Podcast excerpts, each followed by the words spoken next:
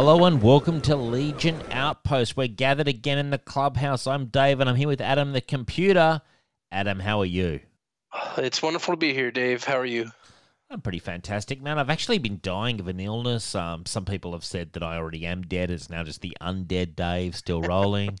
um, at this point, what's the difference? Um, so you might have to do some of the heavy lifting this show, Adam, as I'm not at 100%. I'm not at my, you know, I'm not at, you know, fighting conditions, so, so to speak.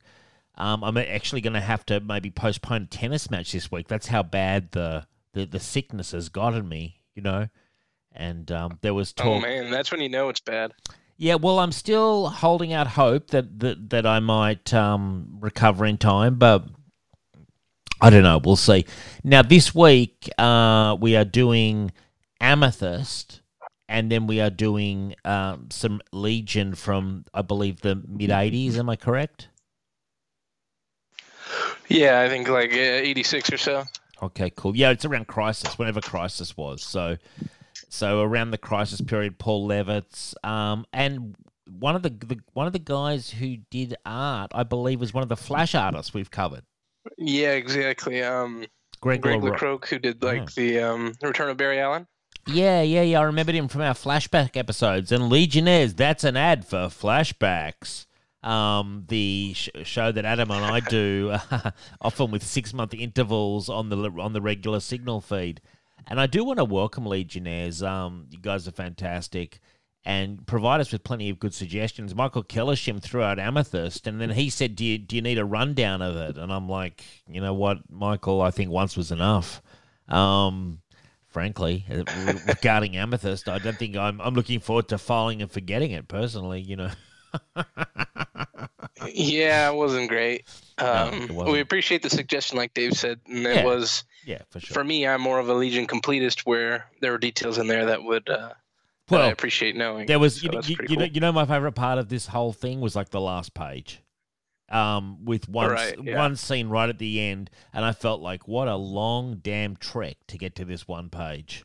Um, but that's that said, I do enjoy um going in and uh, diving deep into these things. Now, I believe Adam, you've gotten some Legion news. What have you got for us? Right. Yeah.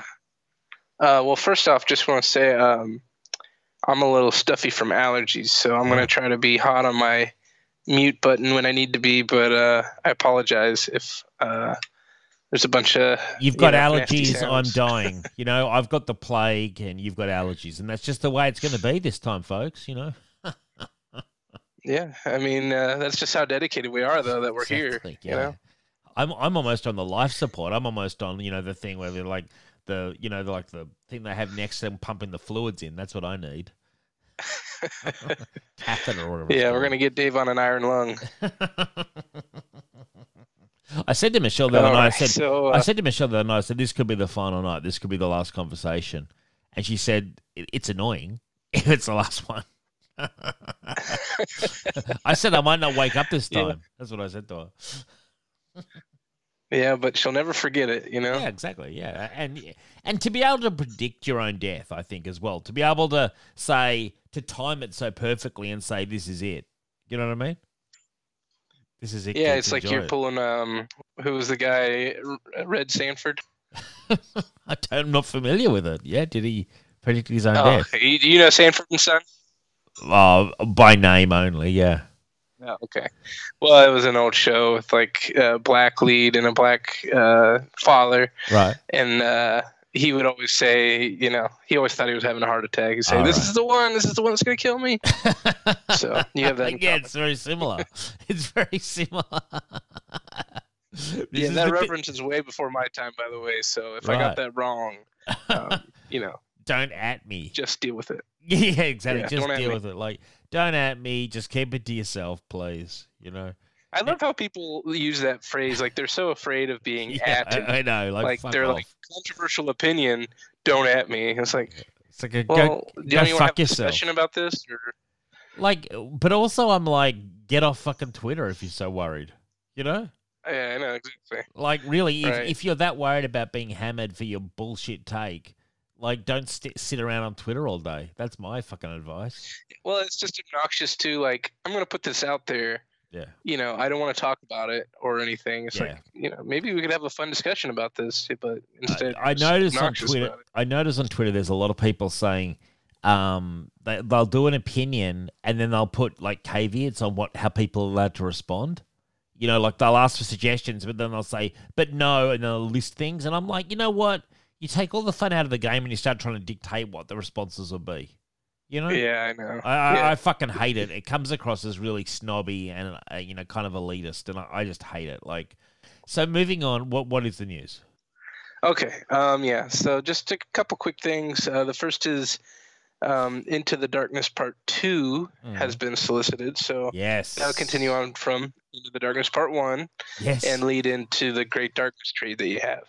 Good. And my Into the Darkness one will arrive uh, by this Friday, according to Amazon. It's already it's already shipping. So, h- have you bought this? Uh, where are you on this? Do you do you collect all the hardcovers like me? No, I should. Um, should really. Come on. that's not really like an era that I love. So Yeah. like I'll collect anything they put out for like the Paul Levitz stuff. Sure. Um, but yeah, I mean, I, I I would think about picking it up, but it's just not like screaming at me. Okay. I was trying to look real quick and see what the highlight highlights would be of that volume. So will Levitz be in And this one? Like, sorry, go ahead. Will Levitz be in Into the Darkness too? Does his run start then? Or Um, yeah. He starts. He might have.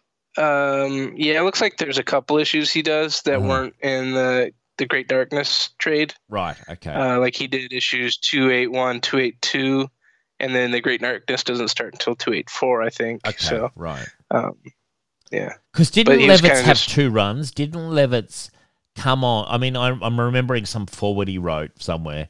He came on early, really early in his career and did a few issues that he wasn't that happy with, and then he came back for the run, which was Great Darkness Saga. That I'm sure that's what he said Yeah, in his that was forward. back.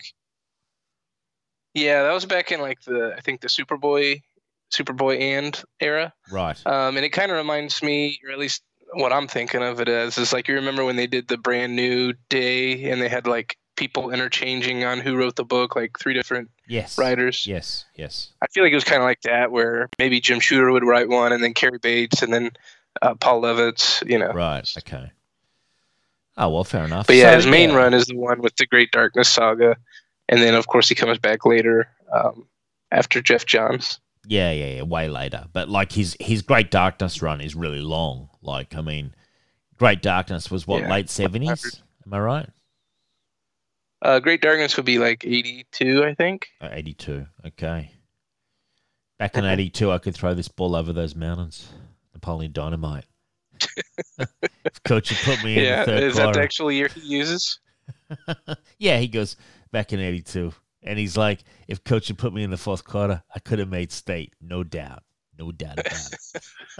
That's funny. You have uh, really better mo- memories of that um, dialogue than I do. I love that. I love that movie. It's full of so many, so, so many favorite things. Like when he gets the steak, because I love Uncle Rico. When he gets the steak and he pegs a steak and knocks Napoleon off his bike, and he's like, "That's what I'm Yeah, that talking was a good about. one. That's what I'm talking about." Yeah. Man, that movie must be almost twenty years old now. yeah, it makes me feel ancient to hear that. You know, it's but it's a funny movie. It's a it's a classic. I think really. Michelle hates it. She just can't get into the humor. It, whereas it just kills me. I, I I think it's just an amazing movie. I I like it, but it's kind of like a um, Wes Anderson movie where it's not quite to my taste. Like it's Uh, just but I find it a lot funnier. I find too quirky. yeah, it is quirky. But you know what? I find the comedy a bit broader than in Wes Anderson, where Wes Anderson is very Oh, for sure. quirky. You know, whereas Napoleon Dynamite goes for some pretty cheap laughs at times. You know. Um, oh, for sure, yeah. yeah, like it's pretty funny. He goes, "You know a lot about computers. You, you ever heard anything about time travel?" And then he's like, "I've looked into it." he's like, "No, can do. I, I I've looked into it. you, you know a lot about computers. Uh, anything? You know anything about time travel?" The line I always say is when his grandma uh, She says, "Make yourself a dang quesadilla." I always say that whenever yeah, we're yeah. having uh, Mexican food. She's got the llamas as well, doesn't she? Doesn't she have some llamas or yeah. something out in the backyard? He's like, Eat the food. It's a liger. It's probably my favorite animal. Anyway, so turning to You don't see that guy anymore. Oh, actually, quick note. Yeah. I, I did see that guy that plays Napoleon. yeah, He um he's in the Tremors movies now. Apparently. Jesus, really? Wow. Yeah. Know how the mighty have fallen. Like he's on like Tremors 17 or something, like where like the, the, they're, they're, they're like direct to DVD. Well, Burt Gummer, Michael Gross was still in him, but they actually killed him off in Oh, the no. seventh one. Oh wow, And then Napoleon Dynamite's like his son.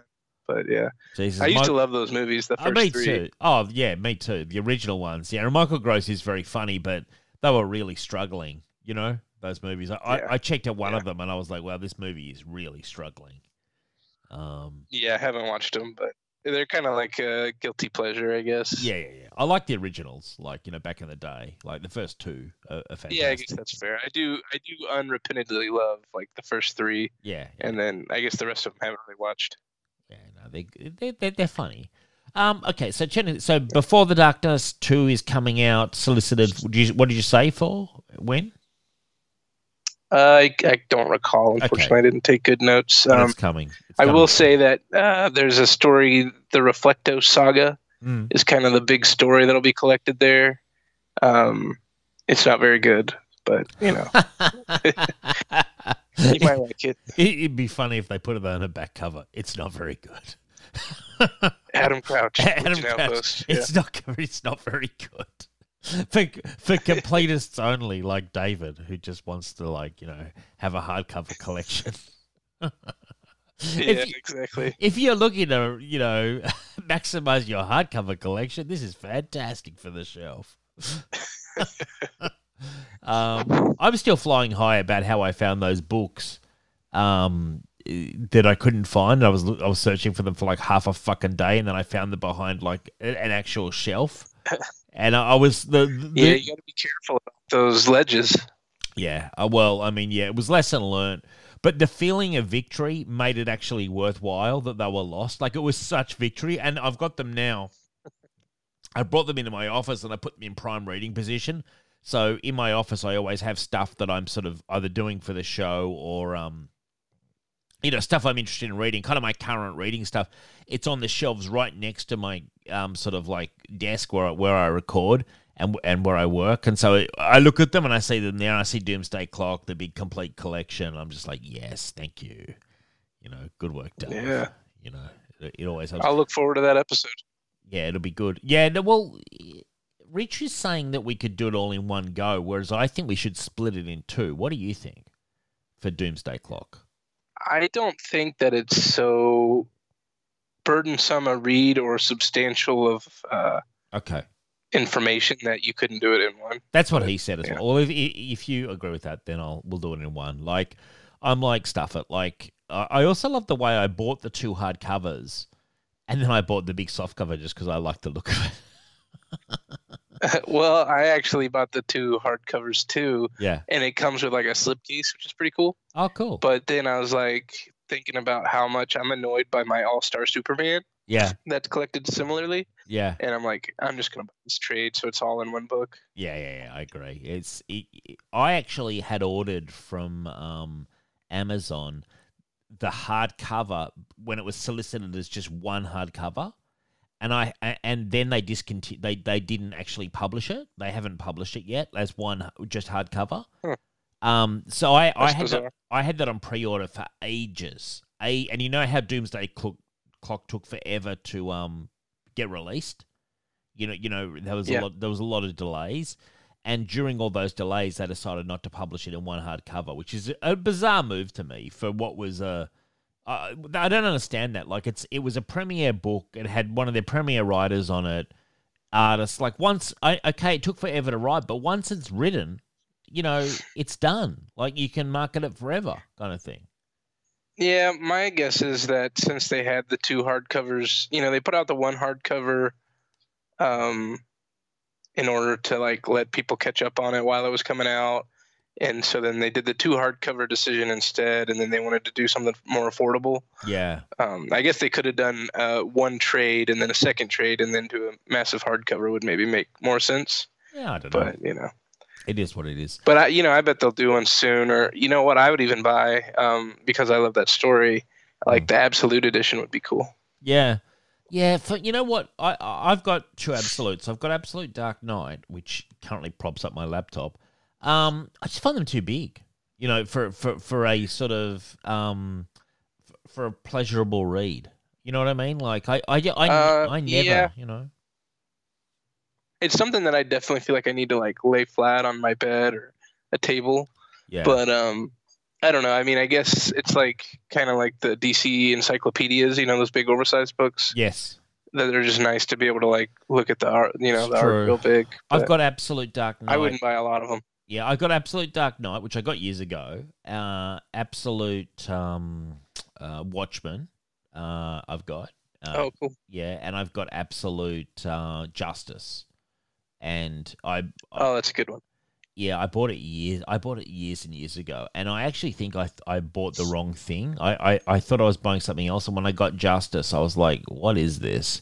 Uh, but it's it's Yeah. good. I mean, we did it on the show. I- Maybe you thought it was Kingdom Come or something. yeah, and, and you know what? I'd much yeah, uh, that's actually very true, and I think I probably would much rather Kingdom Come, um, because I think Kingdom Come is an excellent story, and and strangely enough, I don't have that in hardcover. I've, I've only got that in softcover, and I've got my original softcover from the '90s is what I've still got on my shelves. You know, it's got one of those sentimental fav- favorites that you've held on to like since the the day. Yeah, yeah, that's my DC One Million. I still have from when I was a kid, even though I have like the omnibus now. Yeah, wow, that's a that's a that's a good one. A DC one million. I've got the omnibus for that too. I, I, I actually read a lot of that when it came out. Like it was during Grant Morrison's JLA run, and I was I was uh, real high on JLA and like Grant Morrison at the time. Um, I thought DC. Yeah, for 1 sure, um, you never hear about it, but I thought it was a good good you know event. Yeah, I think probably what happens is that people just kind of include it when they're talking about Grant Morrison JLA rather than its own thing Yeah, yeah, true. because it was kind of like in there. But uh, yeah, that was actually the first trade I ever bought. Um, cool. DC One Million. That's cool. Well, what other news do we have? We've got the Before the Darkness 2. Any news on. There hasn't been any. Bendis put out some bullshit hints, didn't he, about Legion ongoing? Wasn't there Yeah, he did some tweet. It was like somebody asked him what's coming, and he's like, "I can only say that it'll be soon and it'll be good." But That's it almost nice. made it sound like it's he's not involved Yeah, with that, it, which that- would be yeah. cool. Yeah, because if he's involved, it wouldn't be good. Yeah, I agree. Um, yeah, Yeah. no, he's trying to sort of humbly, you know, be humble about the next person. You know, that kind of thing. Yeah, maybe. Yeah, God. But yeah. So hopefully we get something soon, and hopefully it's better. But Yeah. uh, but yeah, the last thing I had was um, this Rorschach book that they've been putting out. Mm, yes. Uh, just a small thing, but it actually includes a co-creator of the Legion as a character. So Otto Binder is Oh. at least in the seventh issue. I just thought that was Really? kind of interesting. I've been Yeah. reading that. I quite like it. I, I I'm not up to totally up to date with it, but I, but I mean I like Rorschach. I I, I think it's quite an interesting book. Uh, It is, but it's like very much not, uh, you know, anything like Watchmen, of course, which is fine. It was just uh, Yeah. quite a departure, you know. Um, Frank Miller actually shows up in the latest issue too. really. Uh, it was kind of cool seeing him. what what are they doing? Playing themselves? Yeah, well, it's very much about uh, how it's about this comic book writer Uh-huh. who's supposed to be kind of like. I mean, you've read it, so I've read it's like a it, comic yeah. book writer that's kind of like Steve Ditko. Right. Um, yeah. Okay. but there's this whole like subplot about comic book writers that did like a séance or something. Yeah. Uh, I don't know. It's weird. Yeah, it's, it sounds interesting. See, I don't I, see as much as I rail against Tom King, I find this kind of stuff more interesting. You know, um, I, I yeah, I, just mean, don't, I've really liked all of his Yeah. maxi series. well, I mean that Mister Miracle was pretty interesting. Uh, what I read of it, I thought it was, Yeah. and I and I I mean I really hated his Batman, but by the end, but th- this was more interesting. Like it's kind of like when he's when he's not doing Batman and he's doing these kind of more sort of fringe characters, I, I sort of think it's a bit a little bit more interesting. It's still all a bit the same. Like, does anyone have PTSD? You know, I'm sure they do. He's kind of addressed addressed that um, really? Has he? where he did that as a theme in a few things, and now he's kind of moving on to like other Yeah. things. I, I know. He- he- I, I, think he heard said, him. Like, uh, he had a trilogy of like PTSD things, and now he's moving on to like um, seances. fake news. is what he calls it. Yeah, I, I don't buy it at all. I think uh, he says that, but if it was a theme, it infiltrated his books for fucking years, including Batman. And and I think finally Yeah, he's like, I don't- know- Oh, go ahead. Sorry. I, I think finally he's realized he's just tapped the marker dry, and so he has to try something else, you know. But uh, in fairness to him, what I've read of Rorschach, I enjoyed, you know. Well, I'll say I think he can write a really good single issue where a lot of people can't. Like, um, you know, a lot of people it's like a six issue arc, Yeah. whereas he can do one issue that does something interesting that's self contained, Yes. uh, like a bottle issue or you know bottle episode of a TV show. yeah. But I don't think there's really as much substance there as he wants us to think there is, or that people think there is. Like, Totally. I don't think he's as deep, and I don't think it always adds up as Yeah. much as people think it does. But Uh, but you know what? I don't. I don't need like constant depth from comics either. You know, like um, I don't. But definitely, he's the type where you feel like he is, you know, trying to be he's deep. reaching. Yeah, he's reaching for it. You know, kind of thing. Yeah, I agree. Yeah. I also just think he was the wrong fit. Like honestly, for their premiere title, Batman. I, I just think he was the wrong person, and he and they and they should have got him off sooner. You know. Um, Yeah, well, I think I think you even enjoyed the book for a little while, though. I certainly enjoyed the book um, for for quite some time. Has a has a weak opening arc, uh, then it got stronger, and then after the wedding issue, I just couldn't take it anymore. But um, it, it for a while yeah, he the was wedding was just for a while he was going okay, yeah, uh, for sure. Um, but much like Snyder, he he massively overstayed his welcome, um, and just didn't sort of have the stories to to keep it going. If you know what I mean, like. I, I, I just didn't like what he was doing with the character. I you know I I, I there, were, there were whole ch- he he's turned me off Batman. I, I still haven't read James Tynion's solo Batman because I was so turned yeah. off by what uh, Tom King had done that I was just I was kind of burnt out on the on the modern interpretation. Um, and so he's Yeah, actually he's kind of poisoned the well a bit for me. Yes, I will go back and yes, I will read all. I like James Tynion the fourth in general, so I'm sure I'll enjoy it. But um, I just think he was the wrong Well, pick, you know what? for Batman. Well, sorry, I was just gonna say, oh, about in regards to Tynion, Hmm. I would actually probably recommend his detective stuff over his Batman stuff. I've read I a lot read a lot of his detective. I, I enjoyed it. Yeah, I, I haven't read all of it, but Right, I, I've right. read probably two thirds of it, and I did enjoy it quite a lot actually. Um, Pretty good. Yeah, the Batman stuff that he's doing, I actually I've bought Batman since Snyder, mm, uh, so you know I bought it for like ten years, and Yeah. then with Tynion, I finally dropped the book after issue 100 and the the Joker War thing. yeah, I was just like, uh, I'm tapped out. I don't care about the Joker anymore. no, and I, you know, I, I'm the type that I do like the Joker, but I'm just to the point where it's like, enough. Yeah, yeah, yeah. Well, you know, sometimes you need a break as well. Like, um, I Yeah. almost like because it's not like I'm not reading Batman in classics. You know what I mean? Like, he's always going to be one of my favorite characters, and I've supported the character through many incarnations. Like, so if I take a breather from Batman, what they're currently doing, because I don't like the idea when I when I read that Bruce Wayne's lost all his money and I don't know, like it, it just all seemed a bit lame to me. And I was just like, yeah, Mhm. this isn't really my cup of tea. Uh, yeah, I'll check it out at some point, but it wasn't screaming, read me, you know what I mean? And um, Yeah, I, I totally agree. and partly that's Tom King. I, I read so much of Tom King stuff for the show, and I just got so disenchanted with the character that I, I needed a break, you know. And I'm reading other stuff, but but I'll come back. I mean, Batman's never far away from me, you know. And, it, and if you read enough DC like we do for the show, I mean, he's all th- fucking through it. So you know, Right. And I mean, he's always got at least two books at any given time, right? exactly. And I'm going to pick up If that- not more. It's not really Legion news, but I'm going to pick up that Death in the Family hardcover deluxe. I, I thought about it and I was like, yeah, I do need that. Nice. yeah. I was like, I, I, That's the Death in the family. So from the 80s, right? Oh yeah, yeah, yeah. Give me, give me that over Okay. fucking Snyder's. Like, yeah, yeah. The and I've got that in uh, soft cover, but it'll be nice to get a hard cover. Uh, you know, get it Yeah, on hard sure. cover, right? and maybe I'll give my soft cover to Tash. She can inherit that. You know, she can learn a few lessons. Is she a about Batman fan at all though? Well, a little bit, but like, uh, yeah, yeah, she likes Batman. Oh. Yeah, but it's for free as well, so she can do whatever she wants with it. Like, Yeah, you know, yeah. exactly. Yeah. You know, like it was. It's like when I ordered. I told you the other day. I ordered JSA Volume Four, and then I found it on my shelf last night, and I was just like, the double order, and I was just like, Yeah. You gotta pass that on to one of the peons. yeah, gonna give it to Rich, and uh, a little present for Rich. There you go, Rich. Volume Four, JSA. He's like, "Where's one to three? And I'm like, "Yeah, go find them, pal. Like, you know, you got you got four. Yeah, that's a good start. Um, you know, they have a lot of apps now where you can like scan in your comics and then you can see easier like what you have or what you don't. Which, Yeah, that's uh, a good idea. I mean, I, I've I've only made a couple of mistakes ever.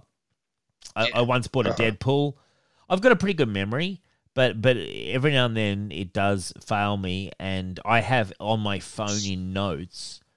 I actually have a list of certain things that I really am after, like gaps in my collection. I've got a list of exactly what ones they are um, on a couple of series, um, so that if at, at any point, if I'm just at a Comic Con or browsing online, I know exactly what volumes that I'm missing. You know, um, yeah, that's the way to do it. Mhm. Yeah, and, and it's it's very easy for me because it's not like there's hundreds of books that I desperately need. It's probably about seven things over about about seven titles, and it's like you know, it's that that for me is is easy. So that if I happen to be at a con and I do see a lot of trades there, and I I can very easily see what it is I'm looking for. So you know, Yeah. I keep getting burned by stuff being out of print, which just pisses me off.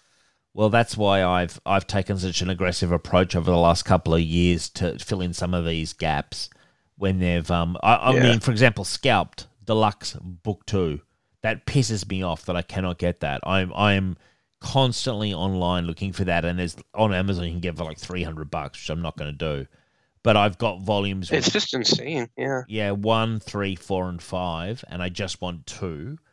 Um, that's one of the things. Also, it's it it really pisses me off. Um, Grant Morrison's JLA. Okay, now I've got the omnibus, so it's less of a concern. I've got the omnibus, but I had the deluxe volumes one, two, one, three, four. I think that's all of his run. Volume two, I, I had to get in soft cover because I just could not get it in hardcover.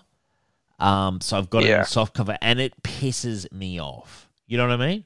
Like, Oh yeah. Well, just like those Starman omnibuses. Oh, yeah, they're, they're a fucking joke. I, I should have bought Starman hardcover omnibuses when they were in the shops for a million years. You know, I don't know why I didn't do it. Um, I, you know why? Because I didn't realize how good Starman was, basically. Um, but I, I, I would have yeah, gone. I mean, I would.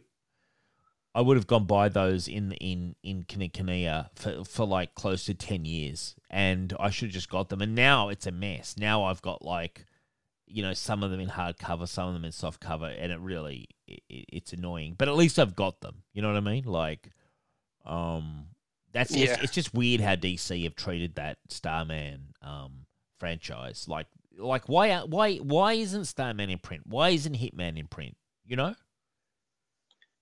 Unfortunately, I think it's the nature of a business that's run on pre-orders. Right, but you don't. You, but if they put Starman Volume One out in hardcover, I guarantee you they get a ton of pre-orders.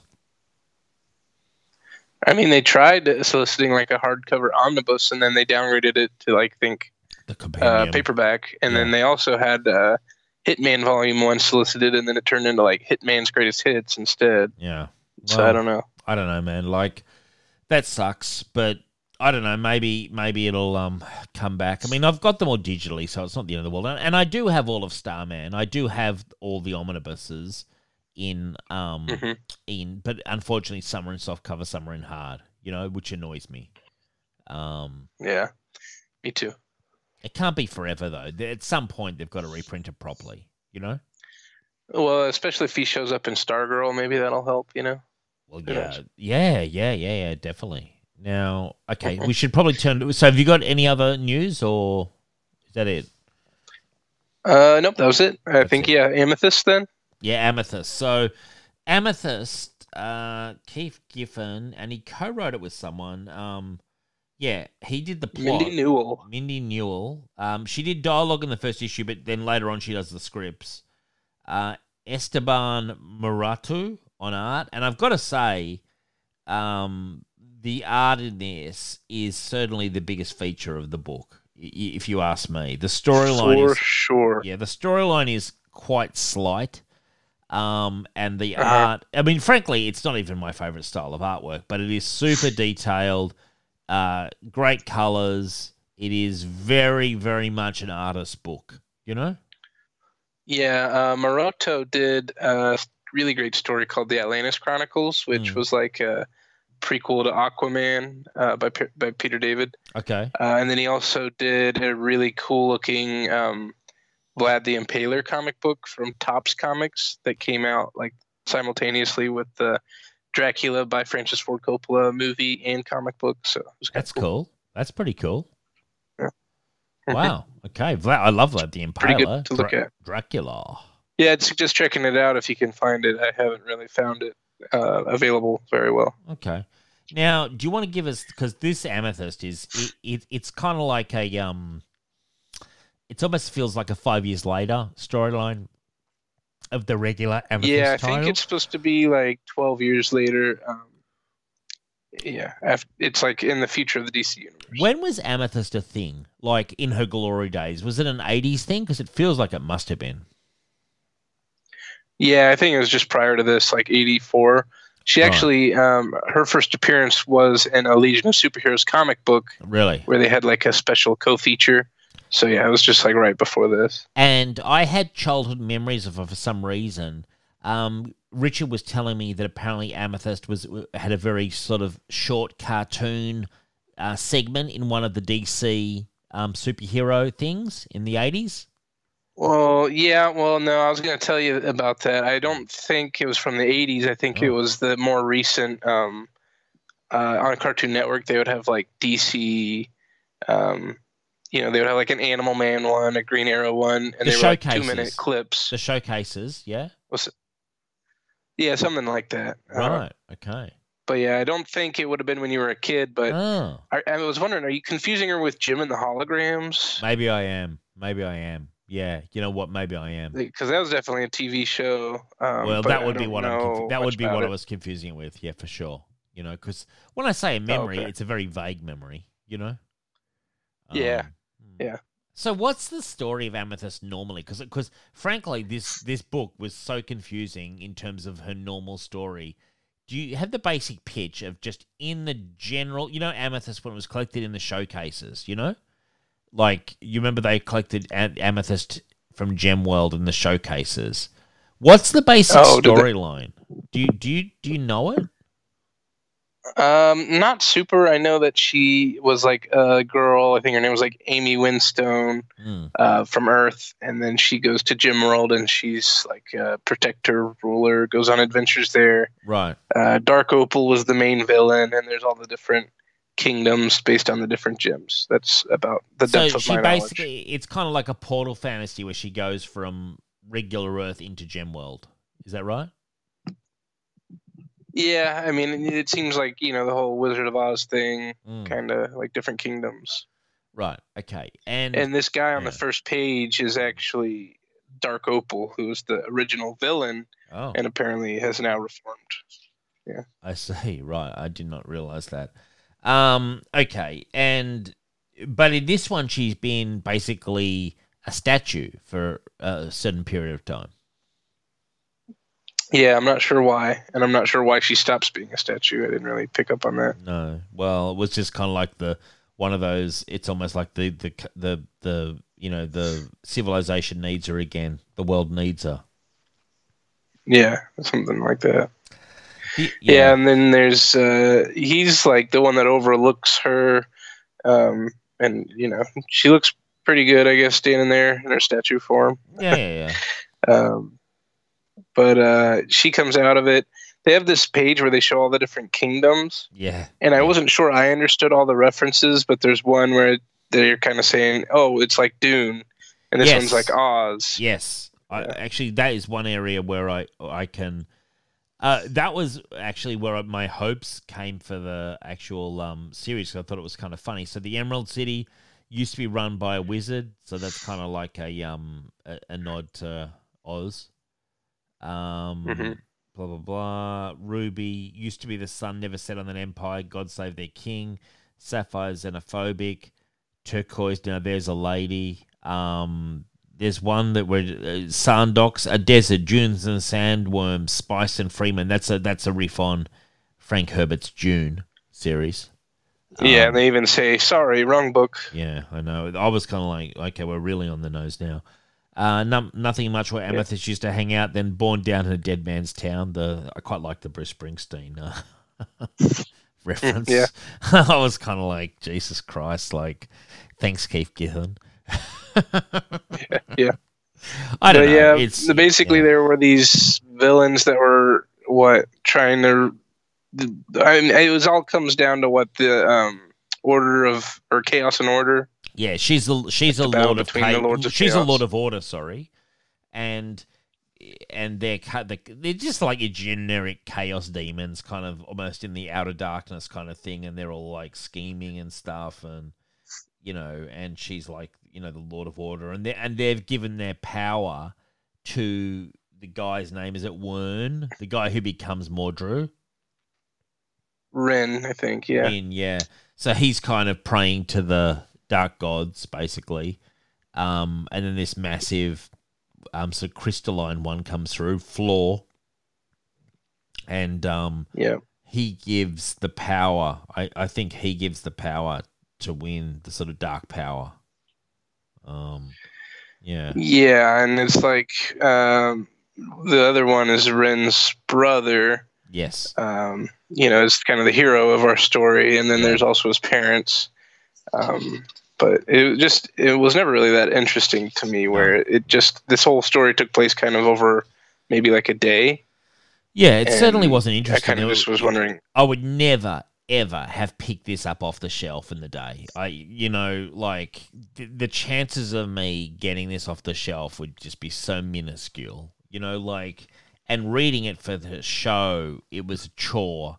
Um, it was really only Mordred that kept me going, and even then, like honestly, it just drags on, and then finally, in the very fucking end, in the end of the whole thing, you find out that Mordru's planet, be you know, through the ages and ages and ages goes through, and then finally you find White Witch is on the same planet, and she's like looking into it or something, you know, like so you, that's the connection to the Legion, other than Mordru, but like Yeah, so basically the gem world becomes the planet Xenon in the 30th century, which is the sorcerer's world. But yeah, yeah, well, and you know the whole revelation with uh, Mordru, basically he's just a generic lord of chaos, is my understanding, which Mm. to me isn't that interesting, no. and kind of makes him like less scary. Yeah, totally. I mean, look, it was a cool idea. The idea to sort of mix the two things, like of Amethyst World with the magic world in Legion. You know how in Legion it's mostly technological, but they do have like White Witch cast spells very much like a magic user in Dungeons and Dragons or something. You know what I mean? Like the, there is Mhm. magic in it. Um, it was a neat idea to link the two franchises, kind of thing, is what I'm trying to say. But the execution Yeah, is just um, woeful. Well, yeah, and it's like, was that the entire point of this little mini series? It kind of seems like it, but I mean, I guess there was stuff that progressed, like the characters with the gem world stuff. But um, I will say, I was kind of looking into it, and this whole thing with Mordru was kind of pretty much immediately disregarded. I think. Good. Um, yeah, uh, maybe Giffen kind of acknowledges it in his five years later run, but uh, later on we see Mordru as a villain in James Robinson and Geoff Johns and David Goyer, Mm. uh, their JSA run. Oh, sweet. Uh, and then we also see really? uh, he's a villain in a book called Demon Knights, which takes place like during like uh, Camelot times. Oh, that was a New 52 yeah, book, wasn't it? Yeah, it was pretty good. Yeah, yeah. No, I read a bit of that. I didn't read a ton of it, but I read a bit of it and I thought it was actually one of the better New 52 books, actually. Um, it had like Etrigan Yeah, and I it. think both of those are more interesting probably than what they did. Oh yeah, here. this this wasn't interesting. I I hate it when they just take the bad kid and he becomes the servant of the darkness and then he wants to, you know, he regrets it and you're just like, "Oh my god, like this is the worst origin for Mordru I've ever thought could possibly have to one of the great characters, you know, one of the great villains of Legion history. And I'm not up to that part in in, J- in JSA where Mordru comes in. At least I'm, I don't remember being up to that part, but um, I He's actually in the very first arc. is he? Oh, okay. Then I've forgotten it. Okay, right. Yeah, he's the first the villain in the first arc, but then he kind of continues all the way through to at least like issue fifty. Um, Yeah. and then uh, I think he's pretty much done at that point. I'll tell you something that pisses me off about the. I'm looking at the JSA trade, and uh, they've got two, three, and four have the numbers on them. The first one doesn't have a number. Mm. Very annoying to me. Yeah, that's annoying. I tweeted. it's also annoying yeah. when on the spine they'll like move the text around, so it's not. Well, I tweeted DC yesterday with a picture of City of Tomorrow 1 and Volume 1 and 2, and it's out of alignment. The exact same thing. Soup. There, there's no excuse for it. At the top, they've got the top of the spine, they've got a picture of Superman. and Then they've got Superman City of Tomorrow, but they haven't aligned the Volume 1 and 2 properly. And I and I tweeted Oh, them a picture yeah, and said, "Is that. it really so hard to get the trade dress right, DC?" You know, and and I tweeted. them a Yeah, picture and I mean that, that is super annoying. Yeah, it's super annoying and it's it's unprofessional and it just goes to show the lack of um just the you know the lack of fucking quality control basically that, that is going on there. It's a, it's clown town. Yeah, I don't really get it. Um, yeah, I, don't know much about printing though. Did, it is super annoying. did you see? I saw there was something just while we're on my Twitter. I was making some pretty amusing uh, tweets the other day. There was the. Have you ever heard of this fuckwit Logan Paul who's in you on YouTube? Have you ever heard of this moron? He's one of these YouTubers who does like bullshit stuff. Um, you know, for, for Yeah, I've seen him. yeah, yeah, okay. So he um yeah, so anyway, so he tweeted had a picture uh the you know of I don't know if you know Quasar. If you recall Stuart was very fond of Quasar. And um Yeah, yeah, yeah, sure. and he he he he he wrote, "Dear Marvel, please start writing this movie so I can play Quasar in a couple of years." And had a picture of Quasar and then a picture of this fuckwit Logan Paul working out in the gym. And and, and I and I tweeted, "I'd rather kill myself than watch this guy in a Marvel movie." I mean, like, are you an actor, dude? Like, jeez. You're a fucking loser, is what you are. Like he briefly dated the chick in um Marvel Agents of Shield, Chloe Bennet, who's now a pal. Oh, she's good looking. she's good looking. I don't know what she was doing with this piece of work. Um, a, a guy who, by the way, went to the suicide forest in Japan, if you remember, and was like filming. Yeah, it was pretty pathetic. it was pretty pathetic, and he filmed some person who hung themselves or something, and I was like, like Jesus Christ, like, um, but but also for shits and giggles as well. Like, it wasn't like a, I don't know, he's just a fucking loser. Like, you know, I just, I just, the the the, fact that these guys have a platform and they earn millions, I just can't get my head around it. Like, it's so lame, you know. Anyway, Yeah, it's just a. I don't know. It's just like a world I can't really. Mm. I don't know. It just seems so fake, you know. yeah, it's so bullshit, and that's why I tweeted this thing. I like, fuck this guy being in a Marvel movie. You know, like, like if he wants to play to his fucking YouTube bullshit fan base, fine, but don't pollute the fucking Marvel movies with his crappy presence. You know, Yeah. exactly. Yeah, I did find that post you were talking about. I will say, with the picture he posted, he does have a good likeness, but it's like you're So not an actor, you know. Yeah, you're not an actor. and why are you picking Quasar? Just because he's like one of the only ones that haven't been cast? Like, Quasar? Like, it's one of the one of the lamest as well. Like, can I just say that as well? Like. You you you you like you've gone you've gone for you you've gone so fringe. You know what I mean?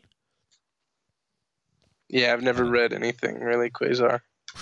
I've read one issue that Stuart made me read on the show and it sucked. You know? I think that's where uh. Greg Capullo started out, which Okay. would be cool. But yeah, other than that, I have no interest. Zero interest from me. I mean, ze- literally zero. Now, okay, so yeah, I mean, some some uh, look. I will say this: like, it's a lot of work art wise. This book that I just feels wasted. Uh, You know, it, it, like I, I'm not even that big a fan of the artwork, but it is very sort of detailed and atmospheric and everything. And the artist does try hard. Try, the artist tries really hard to lift this book up. I think uh, you said yourself offline. I think they're going sort of a Sandman vibe some of the time. They're trying, you know. Yeah, possibly. Um, yeah, I mean, I, for me, if I was an Amethyst fan, I feel like I'd be kind of annoyed because I'm like, is this Well, it's you know kind you bring dark. back Amethyst for four issues and this is all you give me? Well, it's kind of a dark depiction of what's going on. Like I, I always assumed I've never read Amethyst, but I've always assumed it was like a kids comic. You know, like a sort of like a you know, at most like a 12, 13 year olds kind of thing. Like pitched almost towards I mean to sound sex, but, but pitched towards almost a female audience. You know what I mean? Like that's what I imagine. Maybe I'm totally wrong. Um Yeah, I- I think you're right. I think the original series was more like, you know, more fun and yeah. uh, you know, sword and sorcery type fun. But uh, this is definitely like, you know, it's, It's- the future and everything's shit. Yeah, this is I, I kind of mean, like I guess maybe you could compare it to what he did with the Legion with the five years later stuff. Well, yeah, he did do that, and and, he, and remember my reaction five years later. I was so confused by like some of the choices. I, I I was just like, what the hell? Like, but this is similar. Like in in terms of how he's doing it, it's it's like he's gone. We're in the future, and it's really dark. Amethyst's world is really dark now. Like you won't believe it, kids. But I'm like. I was never interested uh, in Amethyst to begin with, like so I didn't have much of a buy-in there's very little explanation. Like it's not it's not very new reader friendly at all. It's almost like if you're a new reader, just good luck, you know? Um Well, yeah, and it's almost like he just did it to tie Mordru yeah. and Sorcerer's World to the Legion, and it's like you'd have just done that in a Legion issue, like. yeah, th- this could have been um, a and then, one yeah, I guess my you know? This could have been a one issue in Legion kind of thing. You you could have cut yeah, down the a, a White storyline. Witch Mordru issue. Yeah, I know. Yeah, no, no, I'm not a fan to be honest, man. I, I really didn't enjoy it at all. Um, I've got to be honest. I re- and uh, Michael Kellershim, I'm sorry. I know you're probably um hoping for a better discussion, but I I just I didn't like it at all. I mean, I, I can only give it like three out of ten. Like honestly, Yeah, I'll give it uh, a four and a half, uh, just mostly based on the art. Yeah. And the artwork is Um, the and artwork is interesting, you know. Yeah, yeah, it's. But uh, but my my final word on it would be, uh, I guess maybe there's some importance in. Later on, they have uh, White Witch become like the protector of Gem World, so she becomes like Amethyst and has Amethyst powers. really, So maybe when I read that again on my next read through, maybe this will have more relevance. Well, let's let's go to the final page because it's really my only page that I really enjoyed, where it says epilogue draped by magic and velvet grace, the gem world turns, endlessly spinning night into day, into night into day, the days turning into months and then into years, and as the order of, and as is the order of things, life goes on. Children are born, parents are laid to rest, castles crumble into dust, and new monuments are built on their ruins. Tis one thousand years from today. The ancient name has faded into twilight and a new one has taken its place. A silver moon rises over the sorcerer's world, and through its mystic legacy, though its mystic, mystic legacy is still bountiful, a dormant seed is about to be awakened. She alone will reap Amethyst's harvest. She alone will learn of the great wonders. She is Mysa the, the White Witch, and her future has just begun. I really like that final page, you know, and I and I love the White Witch. I really, she's really started to grow on me, by the way, Adam. Like I um, yeah, I'm starting to like White Witch is a cool character, man. You know, um, Yeah, I like her a lot. Uh, she's got a cool design. cool sure. design, yeah, exactly. And she's Dreamgirl's sister, yeah. Is that right? Yeah. Okay. Cool. So how come Dreamgirl doesn't have any of these magic powers if she comes from the magic world as well? Um, there's an issue that we can read later on that'll do a better job explaining that than me, but Okay. I think basically she was born on the same homeworld as Dream Girl. I think it's called Naltor. Right. Um, but she was maybe born without the dreaming powers, and Right. so she went off to kind of like become her own woman and gain power Ah, know. right. by going to Sorcerer's World to study. Well, I, I just like like uh, at the end of a very to me dull uh, mini series, I really like that final page, and I thought, like as you say, if they if they just done that and in in Legion. It was like honestly, it was almost worthy of one of the, like this whole four issues could have been one of the backup stories in Legion. You know how they had the backups. Um, you know, like, yeah, I mean, it probably could have been done in like three panels, honestly. Yeah, yeah, that's what I'm saying, yeah. content at least. yeah, yeah, that's what I'm saying. Like it was, it's it's hilarious that it was stretched out to, and I can't imagine many Amethyst readers, like loyal Amethyst, like Amethyst would have had a fan base, you know, back in the day. There would have been Amethyst readers who would have loved Amethyst Sure. and would have been really sad when Amethyst like got discontinued. I can't imagine those people being Mhm. happy with this comic. Really, I just can't. It's it's needlessly. Yeah, that's kind of what I'm saying. Is like, well, sorry, I was gonna say I can't imagine who this is for really because it's Yeah. not really an Amethyst book too much. I mean, No.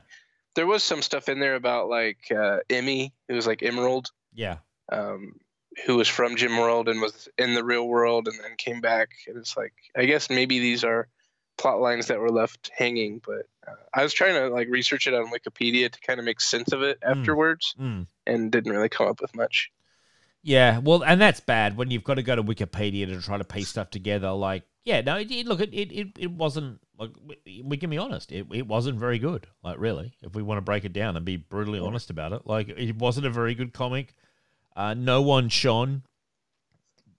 I found the artwork um, very busy and not really my cup of tea either. So it wasn't even like, but the artist certainly gave his heart and soul to this one. It felt like the artist really was Mhm. trying, you know. Um, but yeah, for me, it was it was a swing and a miss for sure. Yeah. Thanks for the suggestion, though, Michael. Well- keep them coming. And Michael as well. If you want to, ro- Michael was he sort of said, "Do you want me to guide you through?" it?" If Michael wants to, because Michael emails me, he's a, he's a he's a legend of the game. If he wants to um email me in with his thoughts and stuff, I'll happily read that out on on regular Signal and, and on Legion Outpost next time for sure. Like you know Michael's kind of take on it. Um, but for me, a curiosity, uh, and I think if this had been one issue, uh, I think we probably would have, you know, read it and moved on and you know discussed it. But the fact that it was, Yeah. it was four issues was a bit like you know crazy. How funny though in the in the copies I had the digital copies they were advertising like um uh Hellblazer was getting started. They were advertising Hell- Oh, right. Yeah. Alan Moore had written like a spiel about about how good Hellblazer was going to be with Jamie Delano, or have you say his name, writing it. Like, so there was a lot of stuff happening at DC around this period.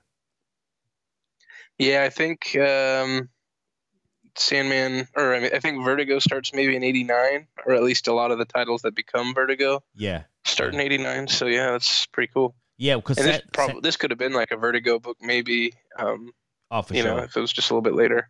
And Sandman didn't officially wasn't officially a Vertigo title from the beginning. It became one, I believe. Um, but Sandman, yeah, when I think so. it just Same it just Doom Patrol. predated it just predated um it just predated uh vertigo um and actually Mm-hmm. um in the legion stories we're doing i noticed karen berger the was an editor of legion um did you notice that? Yeah, it was kind of it's kind of cool having her uh, involved with the Legion because she's a very well respected yeah, editor. Um, for sure. and you know maybe maybe the Legion was better for her, you know, uh, sure they were. involvement, I'm and sure that's why. were. yeah everything she sort of touched really in that period was turning to gold kind of thing you know in, in a lot of ways she, she obviously she was a great tastemaker you know For sure, yeah. definitely. So wrapping it up, I gave it. What did I give it? Did I give it three? You gave it what four and a half? Yep. Amethyst. Um, yeah, fair enough. Um, Now- yeah, and I guess my last note would be anytime you bring in uh, the Lords of Chaos and Order, it's just a little bit of a snooze fest for me. Agreed. Um, well, for me, I have encountered them. They're best done in one panel. You know, like one panel. I don't mind if you show the void and one panel of them, you know, like you know, screaming in the void. But I almost found that these they're almost comical because they're so crap. You know, like Yeah. it it just looks so stupid to me that I just I you know in no way do I take them seriously. Whereas if you done like full on Cthulhu creatures in the outer darkness kind of thing, which is how I would see the Yeah, that'd be cool. that would be cool. Whereas this is this they're just sort of lame. You see them and you're just like, well, Well, this is stupid.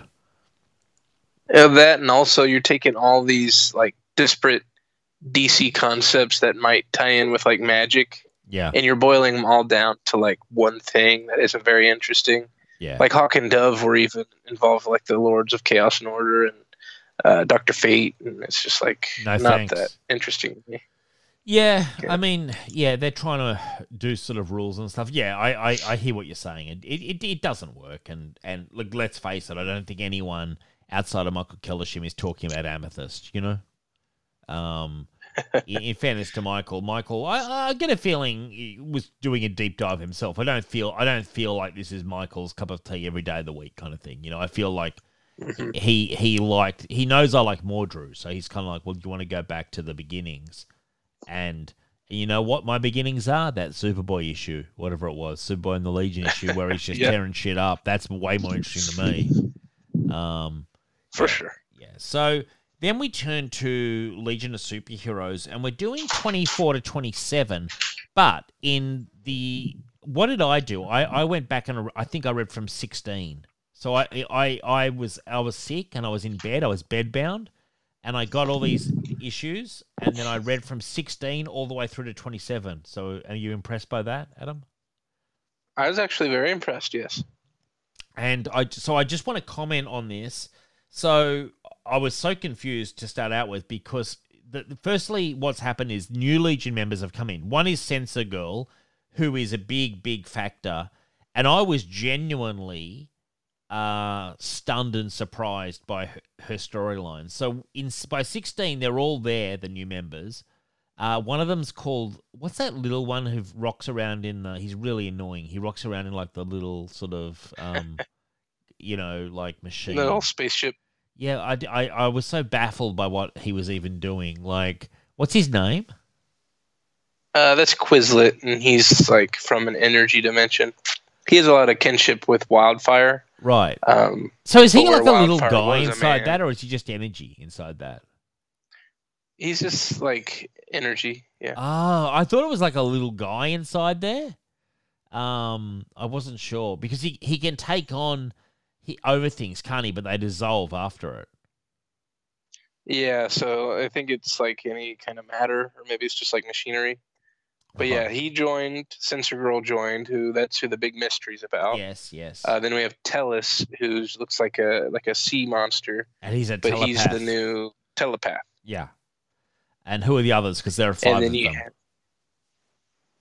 oh sorry yeah well one of my favorites is polar boy Yes. from the substitute heroes he finally made it Yep. and then magnetic kid is taking over for cosmic boy and he's wearing cosmic boy's old costume And is he Cosmic Boy's? Was it? Didn't Cosmic Boy have a brother who was evil or something?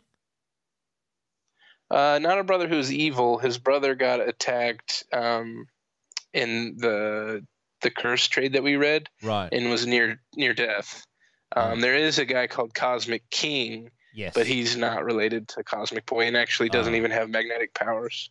Ah, that's who I was thinking of. Right. So so. Yeah. Right. Yeah. Because I was I was a bit puzzled at one moment by Magnetic Kid. I was like, is that Cosmic Boy? Why are they calling him Magnetic Kid? Like he's had a downgrade. But then it became out in the storyline that he'd retired and um, it's so interesting. Yeah, all that- three of the founders had, had retired. Yeah, it's so interesting they did that. Like with the with their you know th- with their founding members to have them all retire at once. Do you reckon they just had run out of stories with the founders and wanted to sort of expand the franchise? Like what you know, because it's it's a weird move how, how they did that. Yeah, I think so. I mean, um, Saturn Girl, I think, is the one that comes back, or at least comes back the soonest. But uh, she, um, She has a kid. yeah, I think like what you were saying. But they did actually have a mini series right around this time called Legionnaires Three right. that focused on the three founders. So that was kind of cool. and it's kind of funny that Bouncing Boy he does show up, but he he works at the academy uh, mostly, doesn't he? Yeah, But he's he at the and parties uh, and Triplicate stuff. Girl both too. Yeah, he's at the parties and stuff though. Um, in one of the party Yeah, yeah, he's- still pretty good relationship. He's like a, a supporting character, though, I guess. yeah, yeah, yeah. Um, something that I guess I wanted to mention because you guys were talking the other day about paper in Mm. comic books, like Yes. the paper types. You were talking about that on the main show, Signal of Doom. Yeah, Check it out. one of the greatest shows of all time. Um, no, not one of the greatest, the greatest show of all time, I should say. You know, yeah, I, I, I can't think of any others. like none, Um, I can't think of, I can't think of anything that's even coming close. You know what I'm saying? I'm, there are contenders to the throne, but they're so far down below the throne. You know that I'm just putting out rebellions, kind of thing. Anyway, continue. um, so basically, we we had read the Great Darkness Saga and the Curse trades. Yes. Um, that was published in Legion of Superheroes, and then at Legion of Superheroes three one three, the book kind of ends, Right. and they relaunch with the new Legion of Superheroes number one, Mhm. and then they also have a Tales of the Legion of Superheroes, which continues on with the old numbering. So it was Tales of the Legion of Superheroes number three one four. And was that story um, new stories or reprints? They both had new stories starting out. Okay. And the thing was that if you went to a comic shop, you could buy both.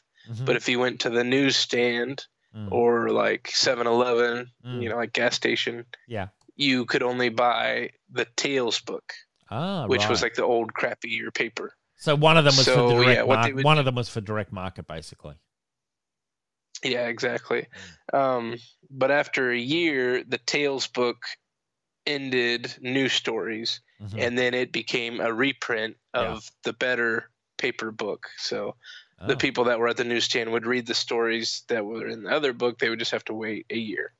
Yeah. See, but that that that was around the time period where little Davey discovered Labyrinth Comics, and which was my first ever direct Right, yeah. direct uh, market store in, in in Hobart, and it blew my mind. You know what I mean?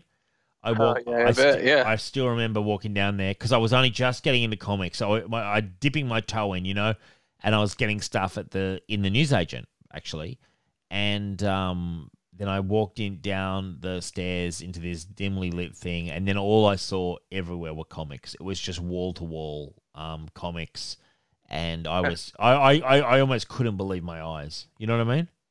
Um, Yeah. great. Well, I guess for me, I guess I had the opposite experience because by the time I was around looking at books, um, you could barely find them at any place but comic book shops. It feels like. yeah, yeah. Um, like I remember one time going to a Kroger, which is like a grocery store here, um, and they had a issue of X Men, and I was like, "What the heck? You can get X Men at the grocery store?" yeah, But yeah. for me, you know, it was always comic book shops. But Yeah, well, kinda you know. interesting. Yeah, it's it was the dying days of them being, uh, and you know what? They still served a purpose because those newsagents did get me into comics. Like I remember going to the newsagent, they had a lot of Marvel and some DC, and and just you know it it it. it it was the gateway, and then I discovered the comic book store, and that's where it all changed. You know, that's where I realized just how deep Yeah, the for sure, I, I that's how deep the um the sort of culture was. You know, there was so much variety, and so I remember they had above the um you know desk, they they sort of had like some really you know classic comics. They had Avengers one in the I, rem- I remember they had Avengers one like oh in a in a sort of like a um glass cabinet or something. You know what I mean? Like I don't I you, maybe you could buy Uh-huh. it, but it was mostly for display. I certainly didn't have anything like the cash to buy something. But but but in my mind, I was so young that I was like, oh wow, I really wanted to read it from the beginning. You know what I mean? Like I, I was still that kind Yeah. of you know because I was I was I was coming out of books, you know, where I would read series, and so in my mind, I was like, wow, I picked up Iron Man. And I was like, this is great. I was like, imagine reading it from the start. It'd be so great. Of course, it probably wouldn't, wouldn't be. But, but like, I, I, I, I'm no big Tom Brevoort fan, but I, I remember Tom Brevoort said, look, at some point, we all went in and bought, we all started somewhere. And usually it was like Hulk 302 or Iron Man 241. Like, Mhm. and you know what? He- He's right. Like, I went in there, I bought Iron Man, and after about four issues of Iron Man, I felt like an Iron Man expert, you know?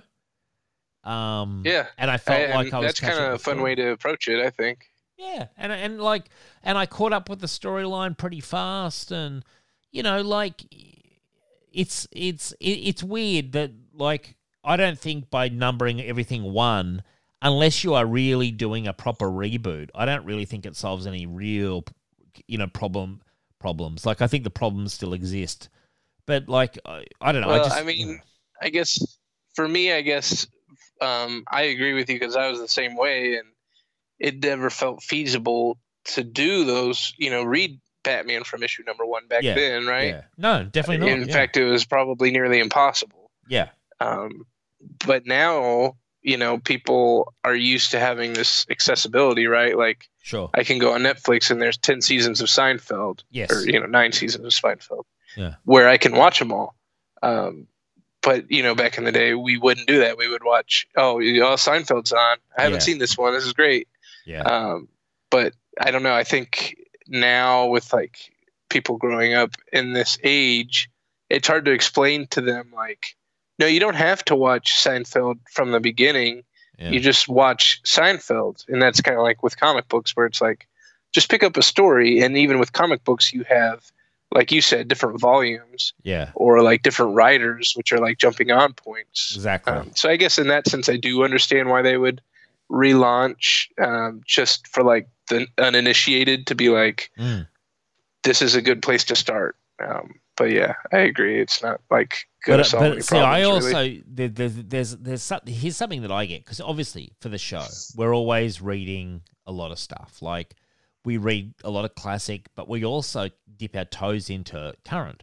Now, I personally find when they keep rebooting it, I feel somehow like I'm falling further behind than if I just jumped on to an ongoing. Weirdly, I, I you know when I see it's not oh they've relaunched Iron Man at one and I think oh I should read that and then I don't and then I hear they've done it again.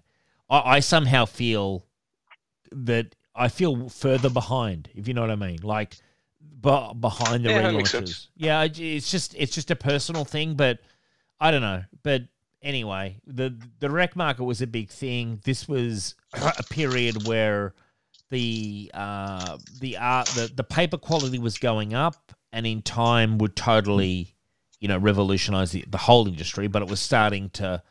It, the, the market was changing basically, and I mean, frankly, the artwork in in this in these Legion books deserve good paper. Like this is beautiful artwork, you know. I think. Yeah, for sure. Um, I don't know if this is like considered early Greg LaRocque, but it's definitely before our Flash stuff, and you know, still really solid. Mm. Now, I read from 16.